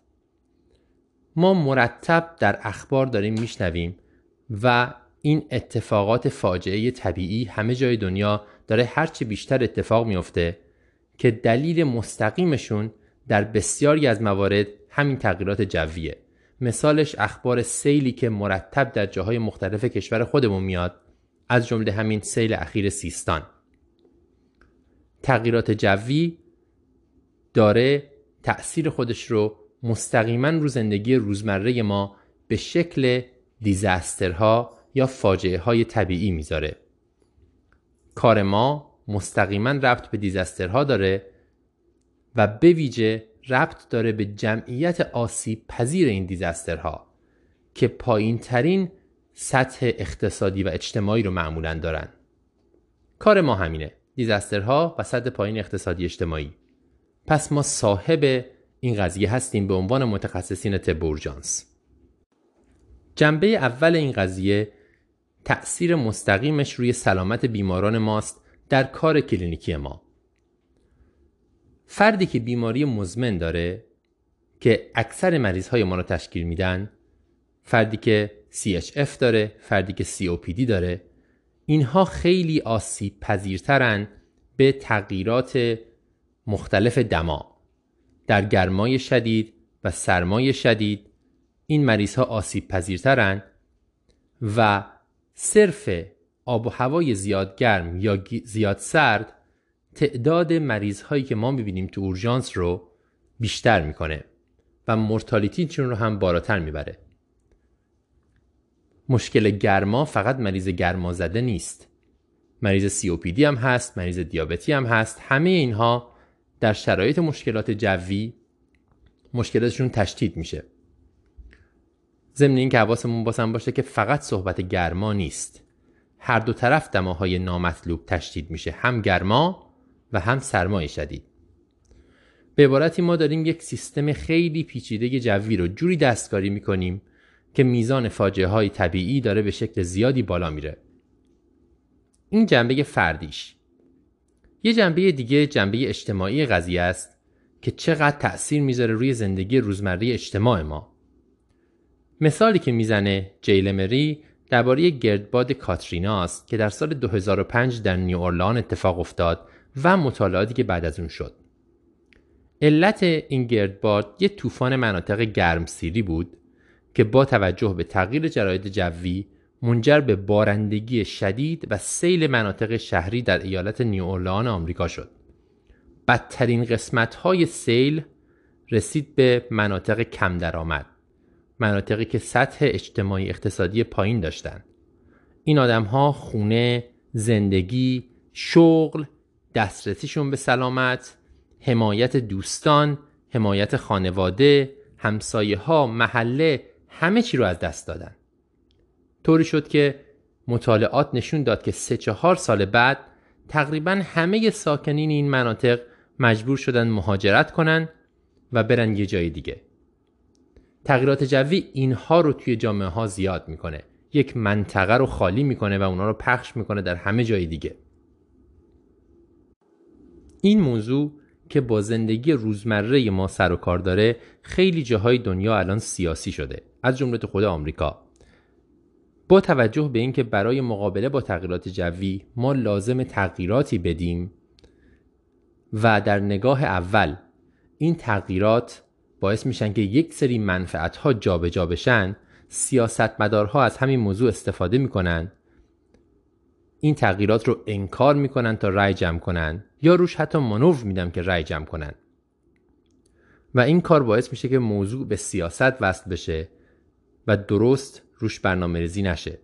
پزشکان هم در این قضیه دخیل هستند واقعیت اینه که پزشکان در طول تاریخ وظیفه بسیار مهمی در انتقال دانش و نتایجش به مردم داشتن.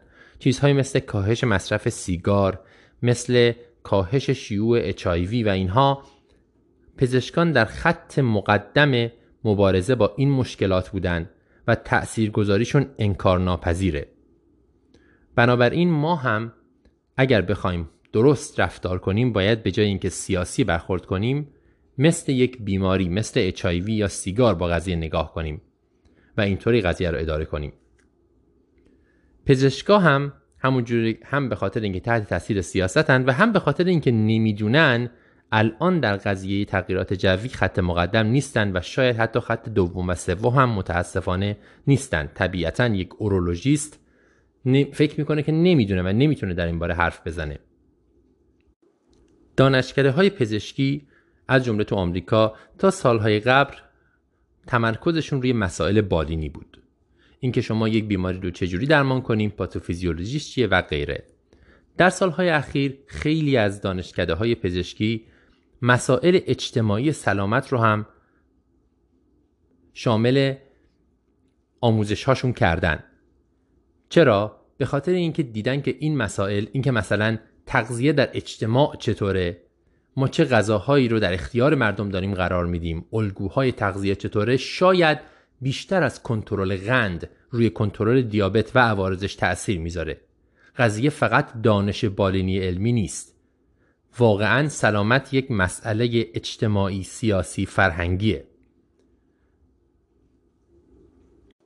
به ویژه اگر تمرکز ما روی جمعیت آسیب پذیر باشه که اول از همه آسیب هر سیاستی به اونا می‌رسه. سوامی از استاد خودش در دانشگاه نیویورک نقل می‌کنه. دکتر گولد فرانک که نویسنده کتاب توکسیکولوژی گولد فرانک هم هست. واقعا یک شیفت کار کردن با دکتر گولد فرانک نگاه آدم رو برای به طب اورژانس شاید برای همیشه عوض کنه. میگه که هر موقع که ما یه مریض پرزنت می‌کردیم به دکتر گولد فرانک غیر از اینکه می‌گفتیم این مشکل پاتوفیزیولوژیکش چیه و باید چیکار کرد یه سوال دیگر رو هم همیشه مطرح می‌کرد. اونم این بود که چه مشکلی در سیستم جامعه ما باعث شده این مریض بیاد اورژانس؟ به عبارتی غیر از تشخیص فردی چسپین مریض که حالا مثلا کرونری سیندروم یا آمبولیری است تشخیص اجتماعی این مریض چیه؟ اگر اینجوری نگاه کنیم تغییرات جوی به عنوان بیماری دیزاسترها بیماری فاجعه ها تشخیص اجتماعی بسیاری از مریض که روز به روز بیشتر دارن میان به اورژانس ما. پزشکان اعتبار دارن. ما صدامون شنیده میشه.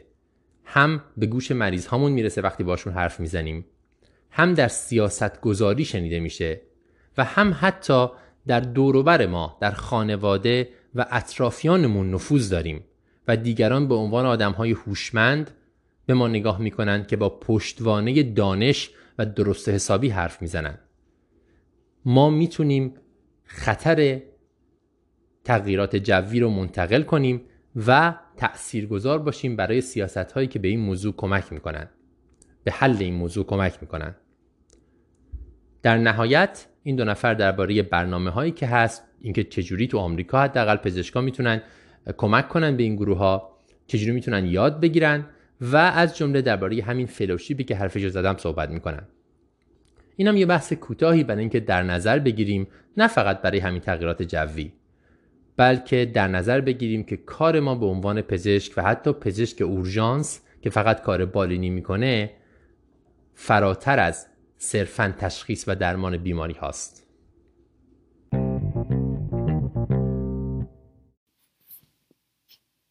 سکالپ لسریشن یا لسریشن های سر.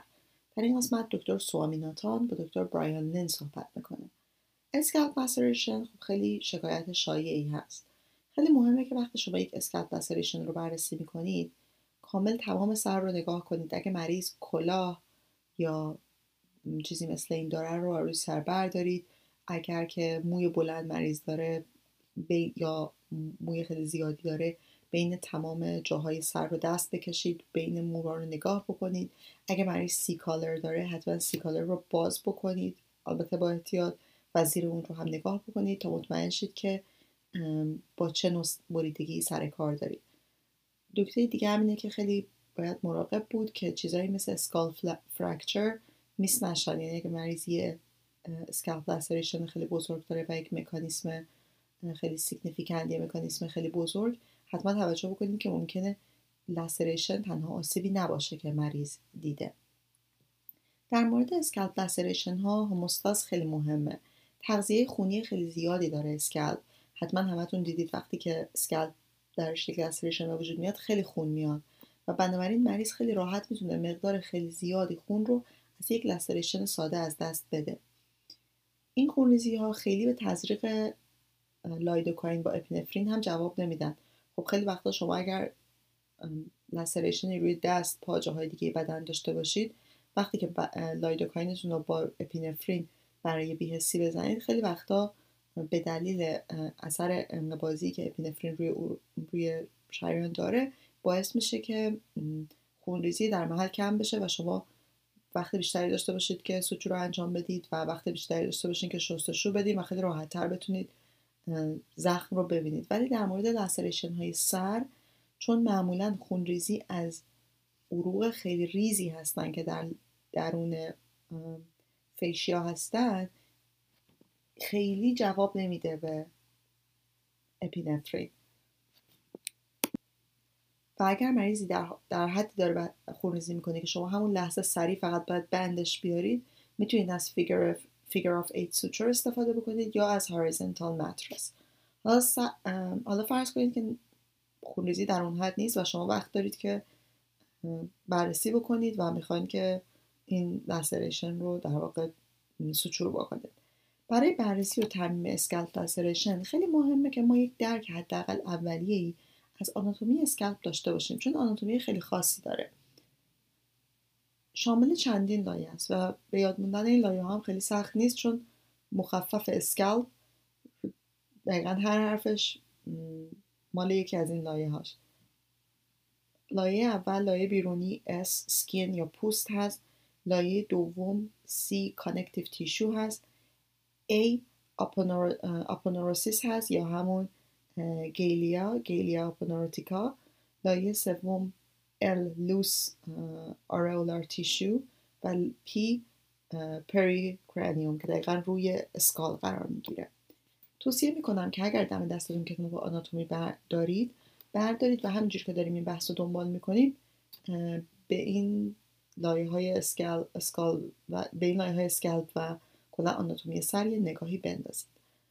در حالت عادی سه لایه اول خیلی به هم چسبیدن. یعنی پوست connective tissue و galea. اینا خیلی به هم دیگه متصلن یه جورایی. و یک عضله هم که عضله اصلی هم که روی همه اینا رو گرفته ببخشید زیر همه اینا هست عضله occipitofrontalis هست عضله اصلی scalp ه. در بخش frontal یا قدامی دو محل اتصال داره به دو پلک فوقانی نهایتا متصل میشه به اون عضلات و در پشت سر به occipital bone متصل میشه.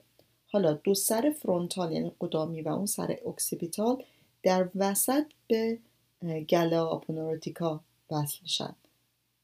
و روی galea aponeurotica اون وقت connective tissue هست و روی اون پوست. galea aponeurotica یک لایه نسبتا زخیم و سفید رنگه و در حالت عادی چسبیده به لایه های بالاییش و کم میاد که پیش میاد که شما در یک در محل laceration بتونید مستقلا ببینیدش. خیلی وقتا اون چیز سفیدی که ما می‌بینیم pericranium هست. نه خیلی وقتا آدما pericranium رو با galea اشتباه می‌گیرن چون هر دوشون سفید رنگه. فرقش اینه که galea یه لایه نسبتا زخیمی قابل suture هست ولی pericranium یک لایه بسیار ظریف و شکننده است که اگه سعی کنید suture ش کنید خیلی راحت پاره میشه و معمولا موفق نمیشید. حالا گفتم که خیلی معمولا galea یی نمیشه به راحتی دید در scalp laceration. ولی فرض کنید که شما galea رو دیدید حالا باید چیکار بکنید؟ باید گلیا رو ترمیم بکنید. آیا میشه که کل طبقات scalp رو با هم ترمیم کنیم اگر galea رو دیدیم؟ جواب اینه که نه. باید galea رو جدا ترمیم کنیم. علتش چیه؟ علتش اینه که همونطور که گفتیم galea محل اتصال دو سر عضله occipitofrontalis هست و اگه درست ترمیم نشه از این به بعد عضله به صورت قرینه نمی‌تونه منقبض بشه. و این از نظر cosmetic برای مریض مشکل ایجاد می‌کنه به خصوص در قسمت پیشانی. برای اینکه پیشانی دیگه قرینه منقبض نمی‌تونه بشه. نکته دیگه این که عدم ترمیم galea خطر عفونت رو بالا می‌بره. به این دلیل که دقیقا زیر دقیقا کنار galea یک لایه connective tissue وجود داره که محل عبور وریدایی که مستقیما به ورید اصلی جمجمه تخلیه میشن پس اگه درست ترمیم نشه می‌تونه محل انتقال عفونت به جمجمه باشه. می‌تونه skull osteomyelitis حتی ایجاد بکنه. پس حتما باید galea ترمیم بشه. معمولا هم با suture قابل جذب 3O یا 4O ترمیم میشه. بعد از ترمیم galea پوست و connective tissue رو با suture قابل غیر قابل جذب نایلون یا staple میشه ترمیم بکنیم. تنها حالتی که شما می‌تونید galea رو دست نزنید و ترمیم نکنید و همه این لایه ها رو با هم بدوزید اینه که laceration خیلی کوچیک باشه مثلا زیر نیم سانتی متر حالا اگر galea رو ترمیم کردیم آیا این indication یه که مریض حتما آنتیبیوتیک نیاز داره؟ نه. نیاز نداره. سوال بعدی اینه که چه فرقی بین staple و بخیه هست برای ترمیم پوست؟ و جواب اینه که هیچی. البته این از مطالعات کودکان اومده اطفال اومده خیلی تو بزرگسالان شواهد خاصی وجود نداره. ولی به نظر میاد staple و بخیه ریسک infection شون یکی باشه. از نظر زیبایی شناسی یا cosmetic بجز بخیه و staple روش دیگه هم برای بستن زخم وجود داره. به خصوص اگه خیلی لسرشن بزرگ نباشه اگه خیلی تنشن زیاد نباشه. در این روش از موی خود مریض برای بستن زخم استفاده میشه. توی اطفال اینو خیلی زیاد استفاده می‌کنن. به این صورت که فرض کنید شما یه برشی روی سطح روی اسکالپ دارین میایین یه چند تا تارمو 6 تا تارمو از یه وره برش و 6 تا تارمو از اون وره اون لسریشن برمیدارید و اینا رو به هم گره می‌زنید. یعنی در دو جهت مخالف موها رو می‌گیرید و به هم گره می‌زنید وسط زخمتون. و بعد یه قطره دو قطره چسب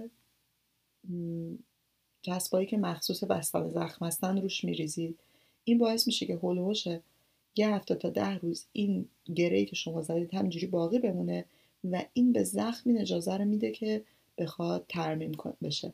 خیلی روش خوبیه. حتما امتحانش کنید به خصوص در اطفال که نمی‌خواید بچه رو بترسونید نمی‌خواید بچه رو sedate کنید فقط برای بخیه زدن.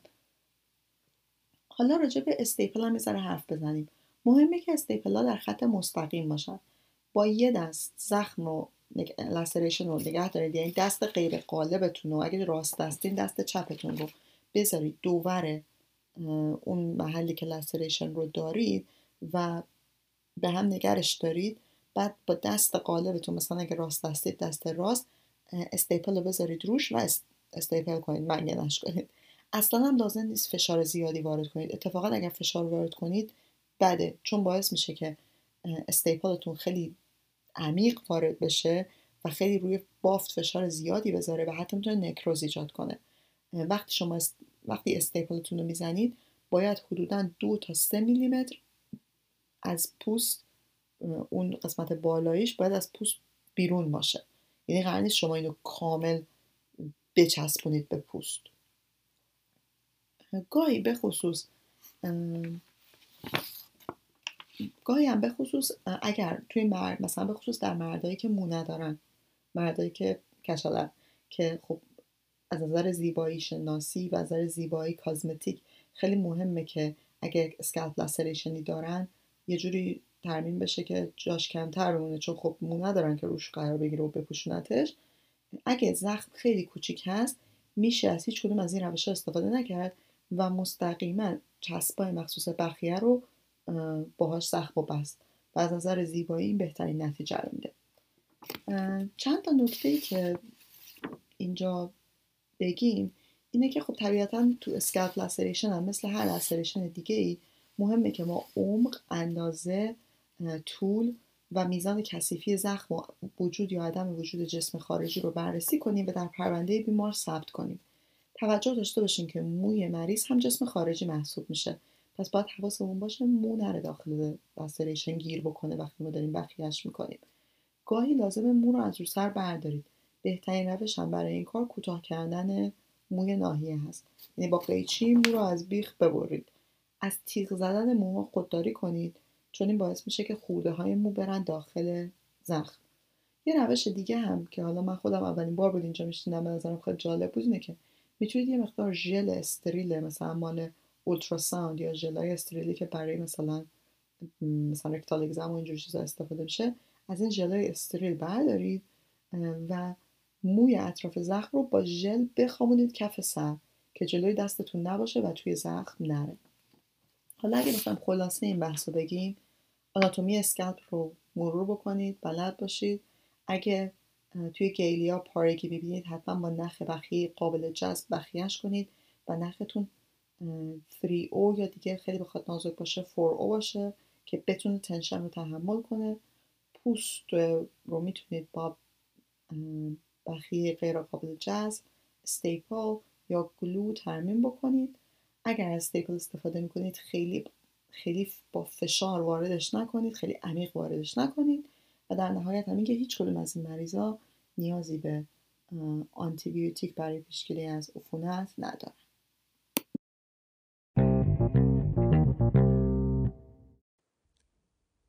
ماه پیش درباره ریک بروکاتا حرف زدیم که یکی از قدیمی ها و بنیانگذار Emergency Medical Abstract و الان بازنشسته شده و تو امرب الان نقشش اینه که ماهی میاد یه چند دقیقه حرف می‌زنه و هر چند دلش بخواد میگه با توجه به پیشکسوت بودنش. این ماه ریک بروکاتا راجع به scribe صحبت می‌کنه. این موضوع ممکنه که مستقیما مربوط به ایران و کار کردن به عنوان طب اورژانس در ایران نباشه.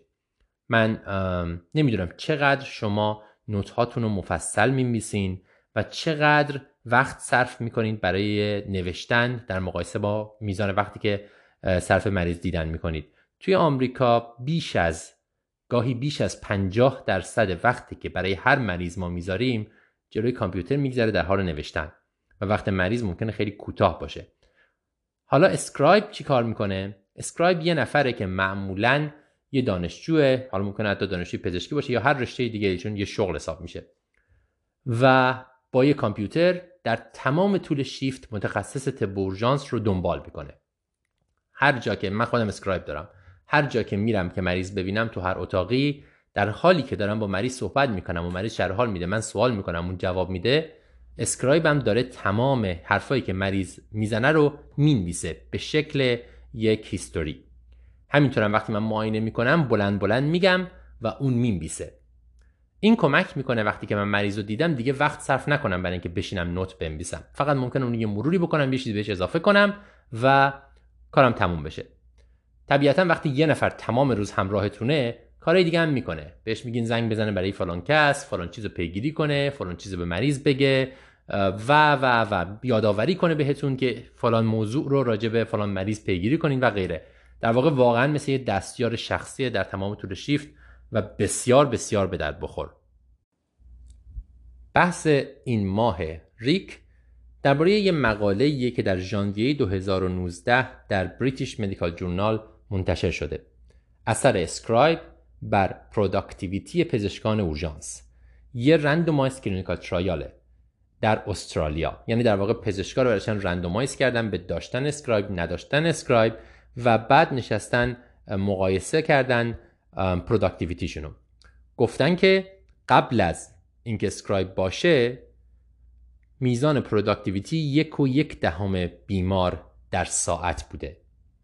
در حالی که بعد از scribe این افزایش پیدا کرده به یک و سه دهم بیمار در ساعت. این عدد کمیه. یه دونه یک و یک دهم یک و سه دهم بیمار در ساعت کمه. تو آمریکا واقعیت اینه که بیشتر از این شاید دو متوسط تعداد مریضی که پزشک در ساعت می‌بینه. نمی‌دونم شما متوسطون چقدره. اینجا معمولا دو حد اکثر دو نیم. منتها توضیح که دادن ظاهرا نویسنده های استرالیایی اینه که این مراکزی که این کار توش انجام دادن مراکز آموزشی بوده و این یک و یک دهم تا یک, یک و سه دهم مریضایی هستن که خود اتند دیده.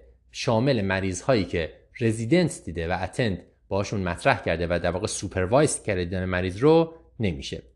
به هر حال میزان productivity از یک و یک دهم رفته به یک و سه دهم و زمان منتظر موندن مریض هم تا زمان discharge ش از 192 دقیقه یعنی یک کمی بیشتر از 3 ساعت شده 173 دقیقه یعنی یک کمی کمتر از 3 ساعت. پس این دوتا یک ذره پیشرفت کرده.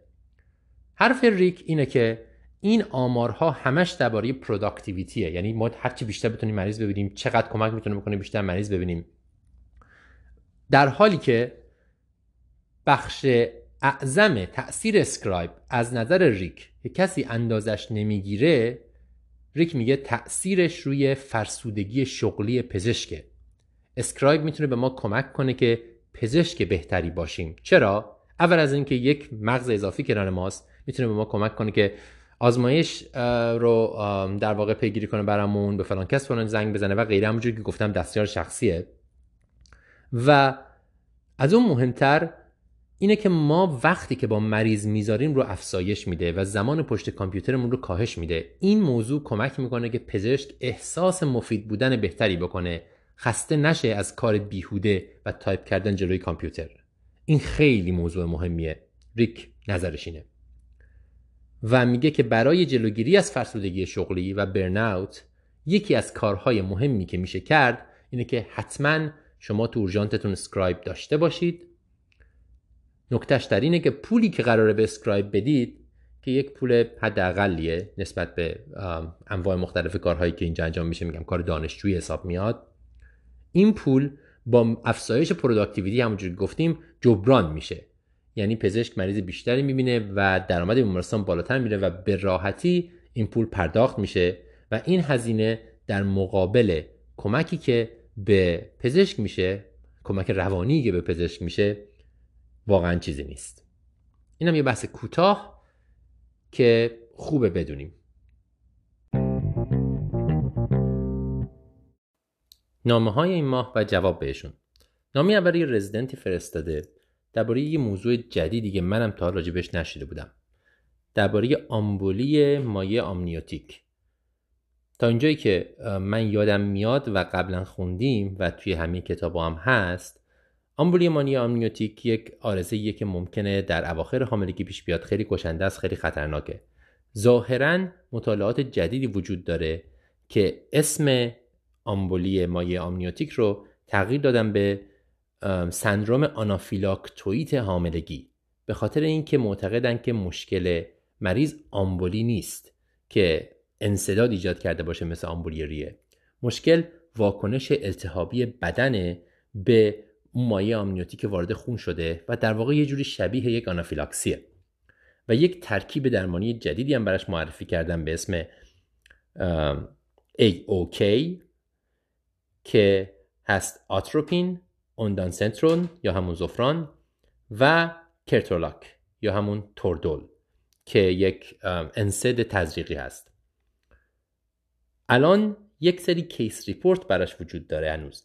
هنوز مطالعات دقیقی براش وجود نداره. ولی خیلی این قضیه دارن مطرح می‌کنن که وقتی مریضی میاد با اون ترکیبی که ما می‌شناسیم برای آمبولی مایع آمنیوتیک یعنی اواخر حاملگی مریض کاهش سطح داره مریض respiratory distress داره مشکل تنفسی داره فشارش پایینه و در نهایت می‌تونه منجر به DIC و اختلال انعقادی شدید بشه. غیر از درمانهای supportive ی که می‌کنیم مثلا مریض vasopressor شروع می‌کنیم براش. اگه لازم داشته باشه transfusion میدیم. غیر از اینا این ترکیب AOK آتروپین اوندانسترون و توردول یا کترولاک می‌تونه مشکلات التهابی رو block کنه و مریض رو نجات بده.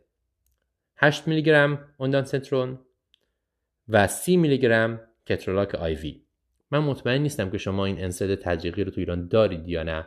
بازم آخرین باری که من یادم میاد تو ایران ما نداشتیمش ولی اینجا خیلی شایع و خیلی زیاد استفاده میشه ازش. همونجوری گفتم خیلی اویدنسی پشت این ترکیب جدید نیست یه تئوریه و در حد کیس ریپورته ولی درمان ارزونیه و در مریضی که با این شرایط میاد و شما هیچ انتخابی ندارید با توجه به اینکه درمان مناسبی براش وجود نداره شاید بخواید امتحانش کنید و شاید بتونه مفید باشه. نامه دوم هم درباره ستریزین تزریقی برای درمان کهیر. ما تنها H1 بلاکری که داریم و تزریقی می‌تونیم استفاده بکنیم تا الان دیفنهیدرامینه. دیفنهیدرامین تزریقی همون بنادریل. ولی الان ظاهرا FDA ستریزین رو هم تزریقیش رو اپروف کرده و ازش استفاده می‌کنن. ولی یادمون باشه در کنار این قضیه که اگه مریضی اومد و کهیر شدید داشت در واکنش به چیزی؟ و شما می‌خواین کهیر رو درمان کنین اگه به حدی رسیدین که حتما باید الان درمانش کنین اونم تزریقی اول برین سراغ اپینفرین. اپینفرین فقط برای آنافیلاکسی که مشکل تنفسی داشته باشه نیست. خیلی خوب برای کهیر هم جواب میده با همون دوز یعنی 500 میکروگرم ام 300 تا 500 میکروگرم ام از محلول یک در هزار. خیلی خوب جواب میده و شما می‌تونید ازش استفاده کنید کم آرزه است و باید ازش استفاده بکنید بنابراین من قبل از اینکه برم سراغ ستریزین میرم سراغ همون اپینفرین خودمون. خلاصه این دوتا نامه خیلی کوتاه. اول اینکه آمبولی مایع آمنیوتیک رو الان جدیدن بهش میگن سندروم آنافیلاکتوید حاملگی. سندروم آنافیلاکتوید حاملگی. و یه درمانی هم براش پیشنهاد کردن که آتروپین، اوندانسترون و کترولاکه. و نامه دوم هم اینکه برای درمان کهیر الان می‌تونید که اگه دارید از ستریزین تزریقی استفاده کنید که تنها H1 بلاکر نسل دومی هست که عوارض دیفنیدرامین رو نداره و اینکه از اپینفرین بیشتر استفاده کنید برای درمان کهیر. درمان خوبیه و امنه.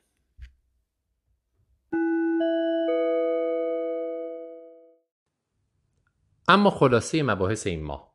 خیلی مباحث متفاوتی رو راجع بهش صحبت کردیم. بعضیاشو من خیلی بیشتر دوست دارم بهتون میگم کدوماشو. تو مقدمه راجع به آندوکاردی حرف زدیم. یه بچه 17 ساله اومده بود با سابقه جراحی قلب با تنگی نفس و تاکیکاردی که شک داشتن به پی ای ولی در اومد که یک آندوکاردیت خیلی وسیع روی دریچه پولمونر که باعث فشار قلب راست شده یعنی رایت هارد استرین شده. و به نظر من مهمترین نکتهش یادآوری اینه که آندوکاردیت رو به عنوان یک تشخیص ما فراموش نکنیم. بذاریم کنار اون تشخیص هایی که نباید از دست بره و حواسمون بهش باشه. مریضا خیلی موقع ها میان با تظاهرات مبهم که بیماری های دیگر رو تقلید می‌کنه. به آندوکاردیت فکر کنیم و در نظرش بگیریم خیلی موقع ها میشه مریض رو نجات داد. یک rant ی داشتیم از ریک بروکاتا درباره scribe. scribe رو معرفی کردم بهتون که توی آمریکا خیلی شایعه که یک نفر همراه پزشک اورژانس هست که همه کارهایی که پزشک اورژانس می‌کنه رو همزمان می‌نویسه. چه به کسی زنگ می‌زنه چه از مریض شرح حال می‌گیره چه معاینه فیزیکی انجام میده همون موقع داره می‌نویسه که کار پزشک اورژانس برای نوشتن کم بشه بتونه بیشتر مریض ببینه. نه تنها productivity پزشک اورژانس رو زیاد می‌کنه بر اساس مطالعات بلکه ریک یه نکته مهمی بهش اشاره می‌کنه اونم اینه که فرسودگی شغلی رو به شدت پایین میاره و رضایت شخصی متخصص اورژانس رو از کارش بالا می‌بره و باعث میشه که شما احساس بهتری داشته باشید موقع کار کردن و از کار کردنتون لذت بیشتری ببرید. به ویژه اگر بخش زیادی از وقتتون رو صرف نوشتن شرح حال می‌کنید که خب خیلی مورد علاقه هیچ کسی نیست. توی بخش حقوقی درباره یک کیس در رفتگی زانو حرف زدیم که مریض اومده بود که زانوش پیچ خورده بود. میگفتش که کاهش حس داره توی اون قسمت توی زیر اون زانو و درد شدید. عکسش چیزی نداشت و مریض مرخص شد و فرداش برگشت به خاطر اینکه ظاهرا شریان پوپلیته آسیب دیده بود و در نهایت مجبور شدن که پاشو قطع کنن. به بهانه این کیس درباره در رفتگی زانو حرف زدیم. در رفتگی زانو خیلی موقع ها خودش جا می‌خوره و در نتیجه وقتی مریض میاد پیش شما عکسش چیزی نداره و در رفته نیست. ولی این در رفتگی و جا خوردن به شدت ممکنه که به شریان پوپلیته آسیب بزنه. بیش از 60 درصد موارد و ایسکمی بده و نتایج بدی داشته باشه. ما باید حواسمون به این قضیه باشه. در مریضی که میاد مکانیسمش خیلی شدیده مثل موقعی که واقعا زانو بد جوری پیچ خورده و درد شدید وجود داره و زانو unstable ه به این موضوع فکر کنیم. در نهایت حرفی که اینا می‌زنن اینه که هیچ راهی توی تشخیص برای تشخیص این قضیه در معاینه فیزیکی و اینا وجود نداره. بودن پالس ردش نمی‌کنه و چیزای دیگه هم ردش نمی‌کنه. شما اگر همچین مریضی رو بهش فکر می‌کنید باید CT angio بکنید. راجع ankle brachial index و نحوه اندازه‌گیریش هم حرف زدیم. ankle brachial index ظاهرا یه مقداری کمک می‌کنه اگه شک بالینیتون خیلی بالا نیست و نرماله می‌تونین روش حساب بکنین. ولی اگه نرمال نیست بازم جواب دقیق به شما نمیده. بنابراین در نهایتش اگه شکتون خیلی بالاست همون CT angio راهشه. یه راه دیگه هم اینه که مریض رو observe کنید و مدام معاینه رو تکرار کنید تا ببینید چه اتفاقی میفته. درباره feeding tube اطفال حرف زدیم که به شکل G tube، J tube، PEG tube یا button هستش و میذارنش روی دیواره‌ی شکم. مستقیما راه داره به داخل معده و غذا رو از اون طریق به اطفال میدن. چیزایی که اینجا گفتیم اکثرش راجع به بزرگسالا هم صادقه. نکاتش اول از همه اینه که اگر کمتر از 6 هفته از گذاشتنش گذشته خیلی دستکاریش نکنین چون شما suture ایی که دارن بسته میشن رو با این کار باز می‌کنین و مده میفته از جداری شکم جدا میشه میفته توی حفره پریتوان و خلاصه کار خیلی خراب میشه. پس زیر 6 هفته خیلی دستکاریش نمی کنید عوضش نمی کنید و جایگزینش نمی کنید اگه بالای 6 هفته هست می‌تونید عوضش بکنید. این نکته رو در نظر داشته باشید که اگر این بیرون اومده باشه فقط سی تا 60 دقیقه وقت دارید که یه چیزی یه فولی یه چیزی اون تو بذارید که مسیر رو باز نگه دارید. چون اگر بیش از سی دقیقه گذشته باشه از بیرون اومدن لوله مسیر بسته میشه و جراحی مجدد احتیاج دارن. پس اولین کاری که می‌کنید میرین یه چیزی یه فولی یه چیزی اون تو می‌ذارید تا مسیر باز بمونه. بعد سر فرصت یه دونه لوله جدید بذارید. نحوه گذاشتن لوله رو مفصل صحبت کردیم. اینکه اینا یه بالون دارن چجوری بالون رو پر کنیم حدود 5 سی سی آب باید بذاریم و غیره. درباره لیک دورش هم حرف زدیم که اگر که محتویات معده از دورش بیرون بیاد یه کمش اشکال نداره. زیاد باشه باید بررسی بشه. ممکنه که بالون خالی شده باشه و غیره. اگر از داخل لوله بیرون بیاد زیاد یعنی دریچه یه طرفه داخل لوله خراب شده و شما احتمالا باید لوله رو عوض کنید. اگرم لوله گرفته یه راهش اینه که با آب گرم فشارش بدید تو یا حتی می‌تونید لوله رو بالونش رو خالی کنید در بیارید بیرون با آب گرم بشورید بازش کنید و دوباره بذاریدش سر جاش. بحث شیرین و مورد علاقه من درباره hypertensive encephalopathy رو داشتیم. خیلی مفصل بود توصیه می‌کنم که برین همش گوش بدین.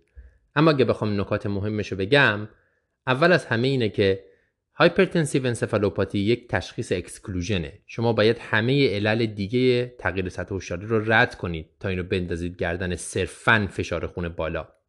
هیچ مطالعه دقیق و درستی برای اینکه بگیم که واقعا افزایش فشار خون باعث این میشه باعث کاهش سطح هوشیاری شده و باعث آسیب مغز شده وجود نداره و روز به روز که ما پیشرفت می‌کنه روش های تشخیصیمون. از جمله MRI متوجه میشیم که علت ممکنه چیز دیگه ای باشه که ما قبلا می‌گفتیم hypertensive encephalopathy بوده.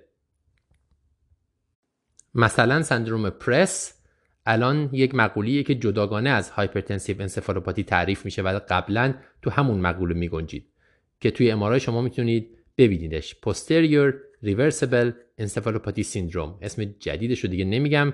این اسما هی دارن عوض میشن آدمو گیج می‌کنن. فعلا همون PRES رو یاد بگیریم تا بعد برسیم به اسم جدیدش. نکته مهم دیگه اینه که حواسمون باشه وقتی میگیم encephalopathy یعنی مریض بدحاله. مریضی که صرفا یه خورده سردرد داره و داره شما حرف می‌زنه hypertensive encephalopathy نیست. مریض واقعا تغییر سطح هوشیاری داره. باهاتون نمی‌تونه حرف بزنه جواب نمیده گیجه یا تشنج می‌کنه بیناییش مختل شده. یا در یک چشم یا در هر دو چشم و مشکلات خیلی بیشتری داره از اینکه صرفا بگه که من سرم درد می‌کنه و یه خورده حالم خوب نیست. اگر کوچکترین هینتی شکی وجود داره که قضیه عفونته شما حتما باید الپی هم بکنید وگرنه ممکنه که یک عفونت رو میس کنید. حالا اگر که تشخیصمون رو دادیم باید فشار رو پایین بیاریم. 25 درصد فشار خون رو باید در یک ساعت اول پایین بیاریم یا اینکه فشار رو بیاریم زیر سیستولیک 180 بهترین دارویی که سکات واینگارد به ما توصیه می‌کنه نیکاردیپینه چون قابل تنظیمه و عوارضش کمه و همه جا هم در دسترس و ارزونه. وقتی هم که فشار رو پایین آوردید منتظر نباشید که سریع ببینید که حال مریض خوب بشه و پاشه باتون صحبت کنه. طول می‌کشه قضیه. تو بخش بعدی هم راجع به کلسیوم یونیزه حرف زدیم. اینکه اگر قابلیت اندازهگیری کلسیوم یونیزه رو دارید که خیلی موقع ها با VBG بلاد گس اندازهگیری میشه اندازهگیریش مهمتره از کل کلسیوم. به خاطر اینکه اون چیزی که تو متابولیسم تاثیر می‌ذاره کلسیوم یونیزه است نه کل کلسیوم سرم. اگر مریضی کاهش فشار خون داره و کلسیوم یونیزش پایینه ارزشش رو داره که به مریض کلسیوم بدید. اگر که می‌تونید رگ خوب دارید calcium chloride و اگه نه گلوکونات کلسیوم آروم باید به مریض بدید که درد کمتر ایجاد کنه و دادن کلسیوم می‌تونه باعث بشه که مریض به پرسور احتیاج نداشته باشه. یه بحث عجیب غریبی داشتیم درباره کلایمت چنج تغییرات جوی تغییرات آب و هوا و نقشی که ما به عنوان متخصص اورژانس توش داریم. خلاصه بحث اینه که این بیماری بیماری ایجاد کننده دیزاسترها و فاجعه های طبیعیه و بیماری جمعیت های آسیب پذیر بنابراین ما صاحبش هستیم ما توش نقش داریم. هم می‌تونه بر روی مریضی که جلوی ما هست تاثیر بذاره مریض COPD، مریض دیابتی، مریض CHF رو حالش رو بدتر بکنه و هم در کل خیلی مهمه به خاطر اینکه ما وظیفمون به عنوان متخصص اورژانس فقط این نیست که مریض جلومون رو درمان کنیم بلکه تمام شرایطی که منجر به این شده که مریض بیاد پیش ما و حالش بد بشه جزو کار ماست. چه شرایط سیاسی چه اقتصادی چه فرهنگی و چه تغییرات جوی. ما نفوذ داریم می‌تونیم در سیاست گذاری دخیل باشیم می‌تونیم با اطرافیانمون حرف بزنیم. اطرافیانمون حرف ما رو گوش می‌کنن چون اعتبار داریم و می‌تونیم با مریضامون حرف بزنیم و از این راه روی قضیه تاثیر بذاریم و میزان بیماری ها و آسیب بیماری ها رو کم کنیم. کاری که وظیفه ما در واقع همینه. مجددا یه بحث داشتیم درباره راه هوایی اطفال. خیلی بحث قشنگی بود. در کنار بحث قبلی که چند ماه پیش داشتیم می‌تونه واقعا کمک کننده باشه. گفتیم که برای راه هوایی اطفال که یک پروسیجر ترسناکه برای همه چند چیز رو مد نظر قرار بدیم. اول از همه از کلمه soap S O A P P استفاده کنیم. حتما برای آمادگی. شامل suction suction مون آماده باشه.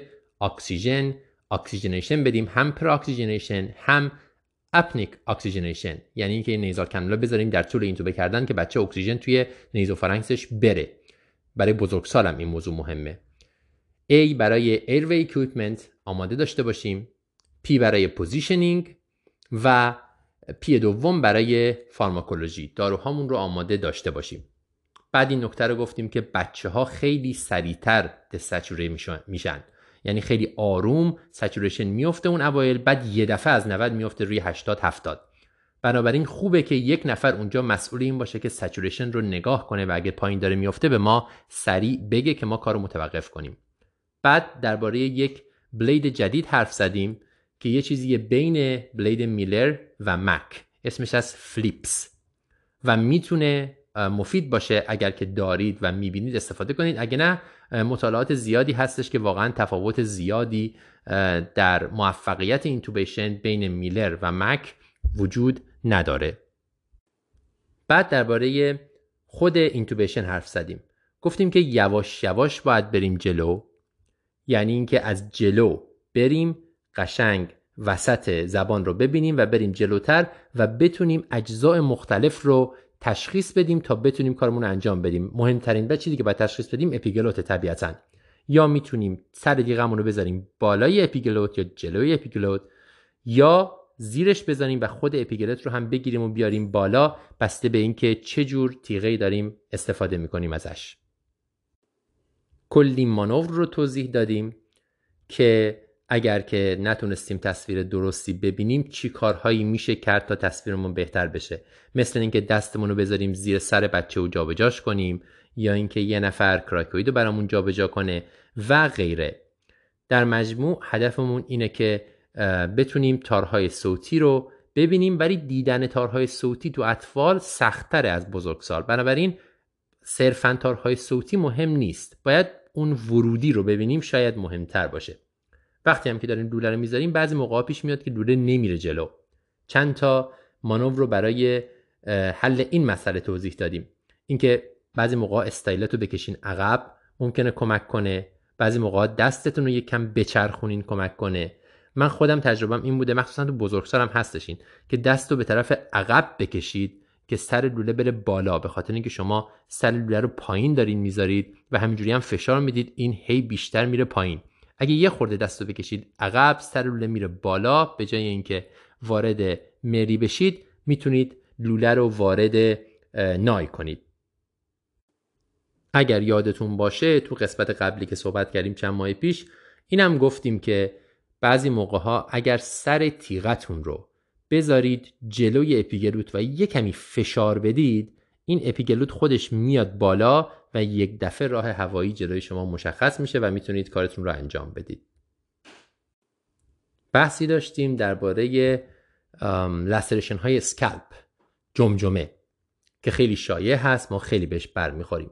راجع به آناتومیش حرف زدیم که چند لایه دارن. شاید مهمترینش اینه که گیلیا که اون وسطه بافت تنسی که بین پوست قرار داره و استخون رو تشخیص بدیم و اگر که آسیب دیده به طور جداگانه با سچور قابل جذب ببندیمش. چون اگه این کار رو نکنیم یک جایی باز کردیم برای هماتوم و عفونت. بعدش برای بستن خودش می‌تونیم از چیزهای مختلفی استفاده کنیم مثل منگنه یا استیپل یا به شیوه خودش که توضیح دادیم یا کارهای ساده تر مثل خود موها. موها رو به هم گره بزنیم و از یه خورده چسب چسب بستن زخم که بهش میگن درمابان یا گلو یا هر چیز دیگه شما اسمشو می‌ذارید بریزیم روش تا این سفت سفت بشه و اسکار کمتری هم بذاره. یکی از بحثای بسیار مورد علاقه من بحث تاکسیک نات بود. بادوم سمی.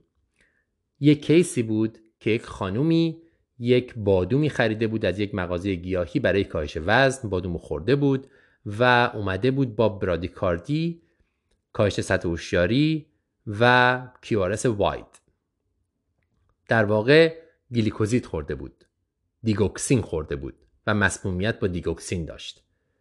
تشخیص افتراقی های برادیکاردی با wide complex رو مطرح کردیم. یکیشون یکی از مهمترین هاشون همین مسمومیت با دیگوکسینه.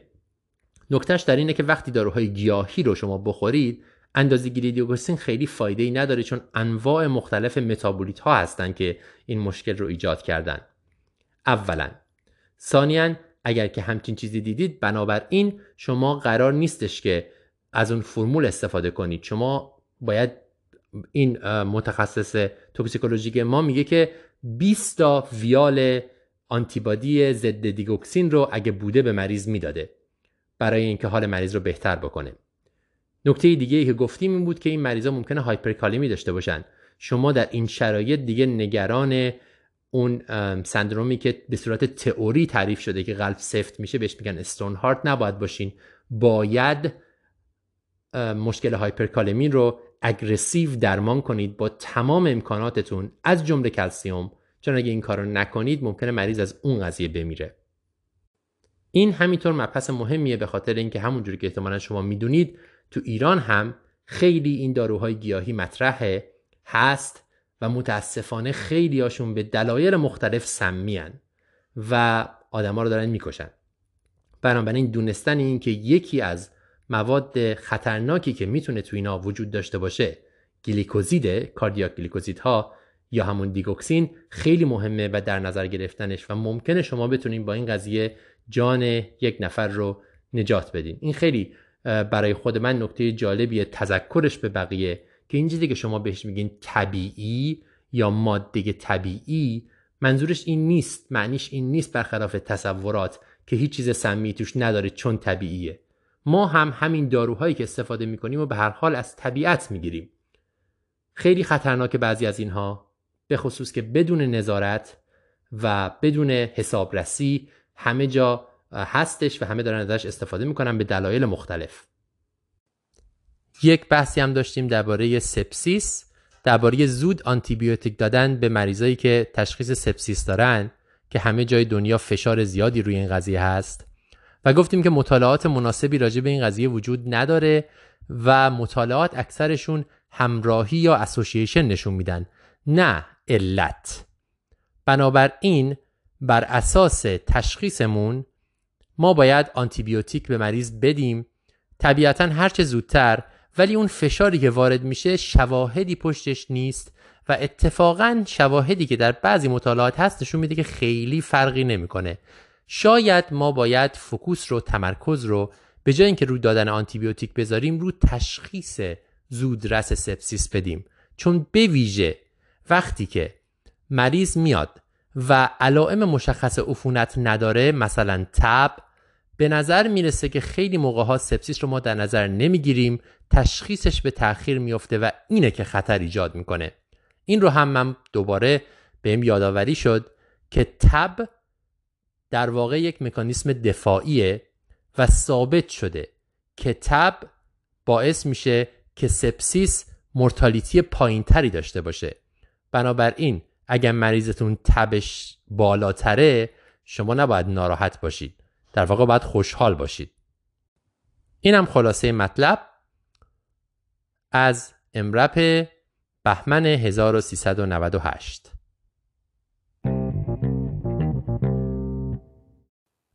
به پایان مباحث این ماه رسیدیم. خسته نباشید. امیدوارم که این مرورها مفید بوده باشه. یادتون باشه که از این ماه ما مطالب قدیمی امرب رو که منتشرشون نکردیم به فارسی تا حالا به صورت جداگانه در اپیزودهای کوتاهی با یک موضوع مشخص ضبط و منتشر می‌کنیم. هم در کانال تلگرام و هم در فید اصلی پادکست. چهار پنج روز بعد از انتشار اپیزود اصلی می‌تونید این اپیزودها رو بشنوید. این ماه بحث ما از فوریه پارسال هست. موضوع بحثم مریضیه که فشار خونش پایینه بعد از اینتوبیشن اینکه چه تشخیص هایی رو باید در نظر بگیریم و این مریض رو باید چیکارش کنیم. یادتون باشه کاری که شما می‌کنید بسیار بسیار ارزشمنده. موفق باشید. خداحافظ.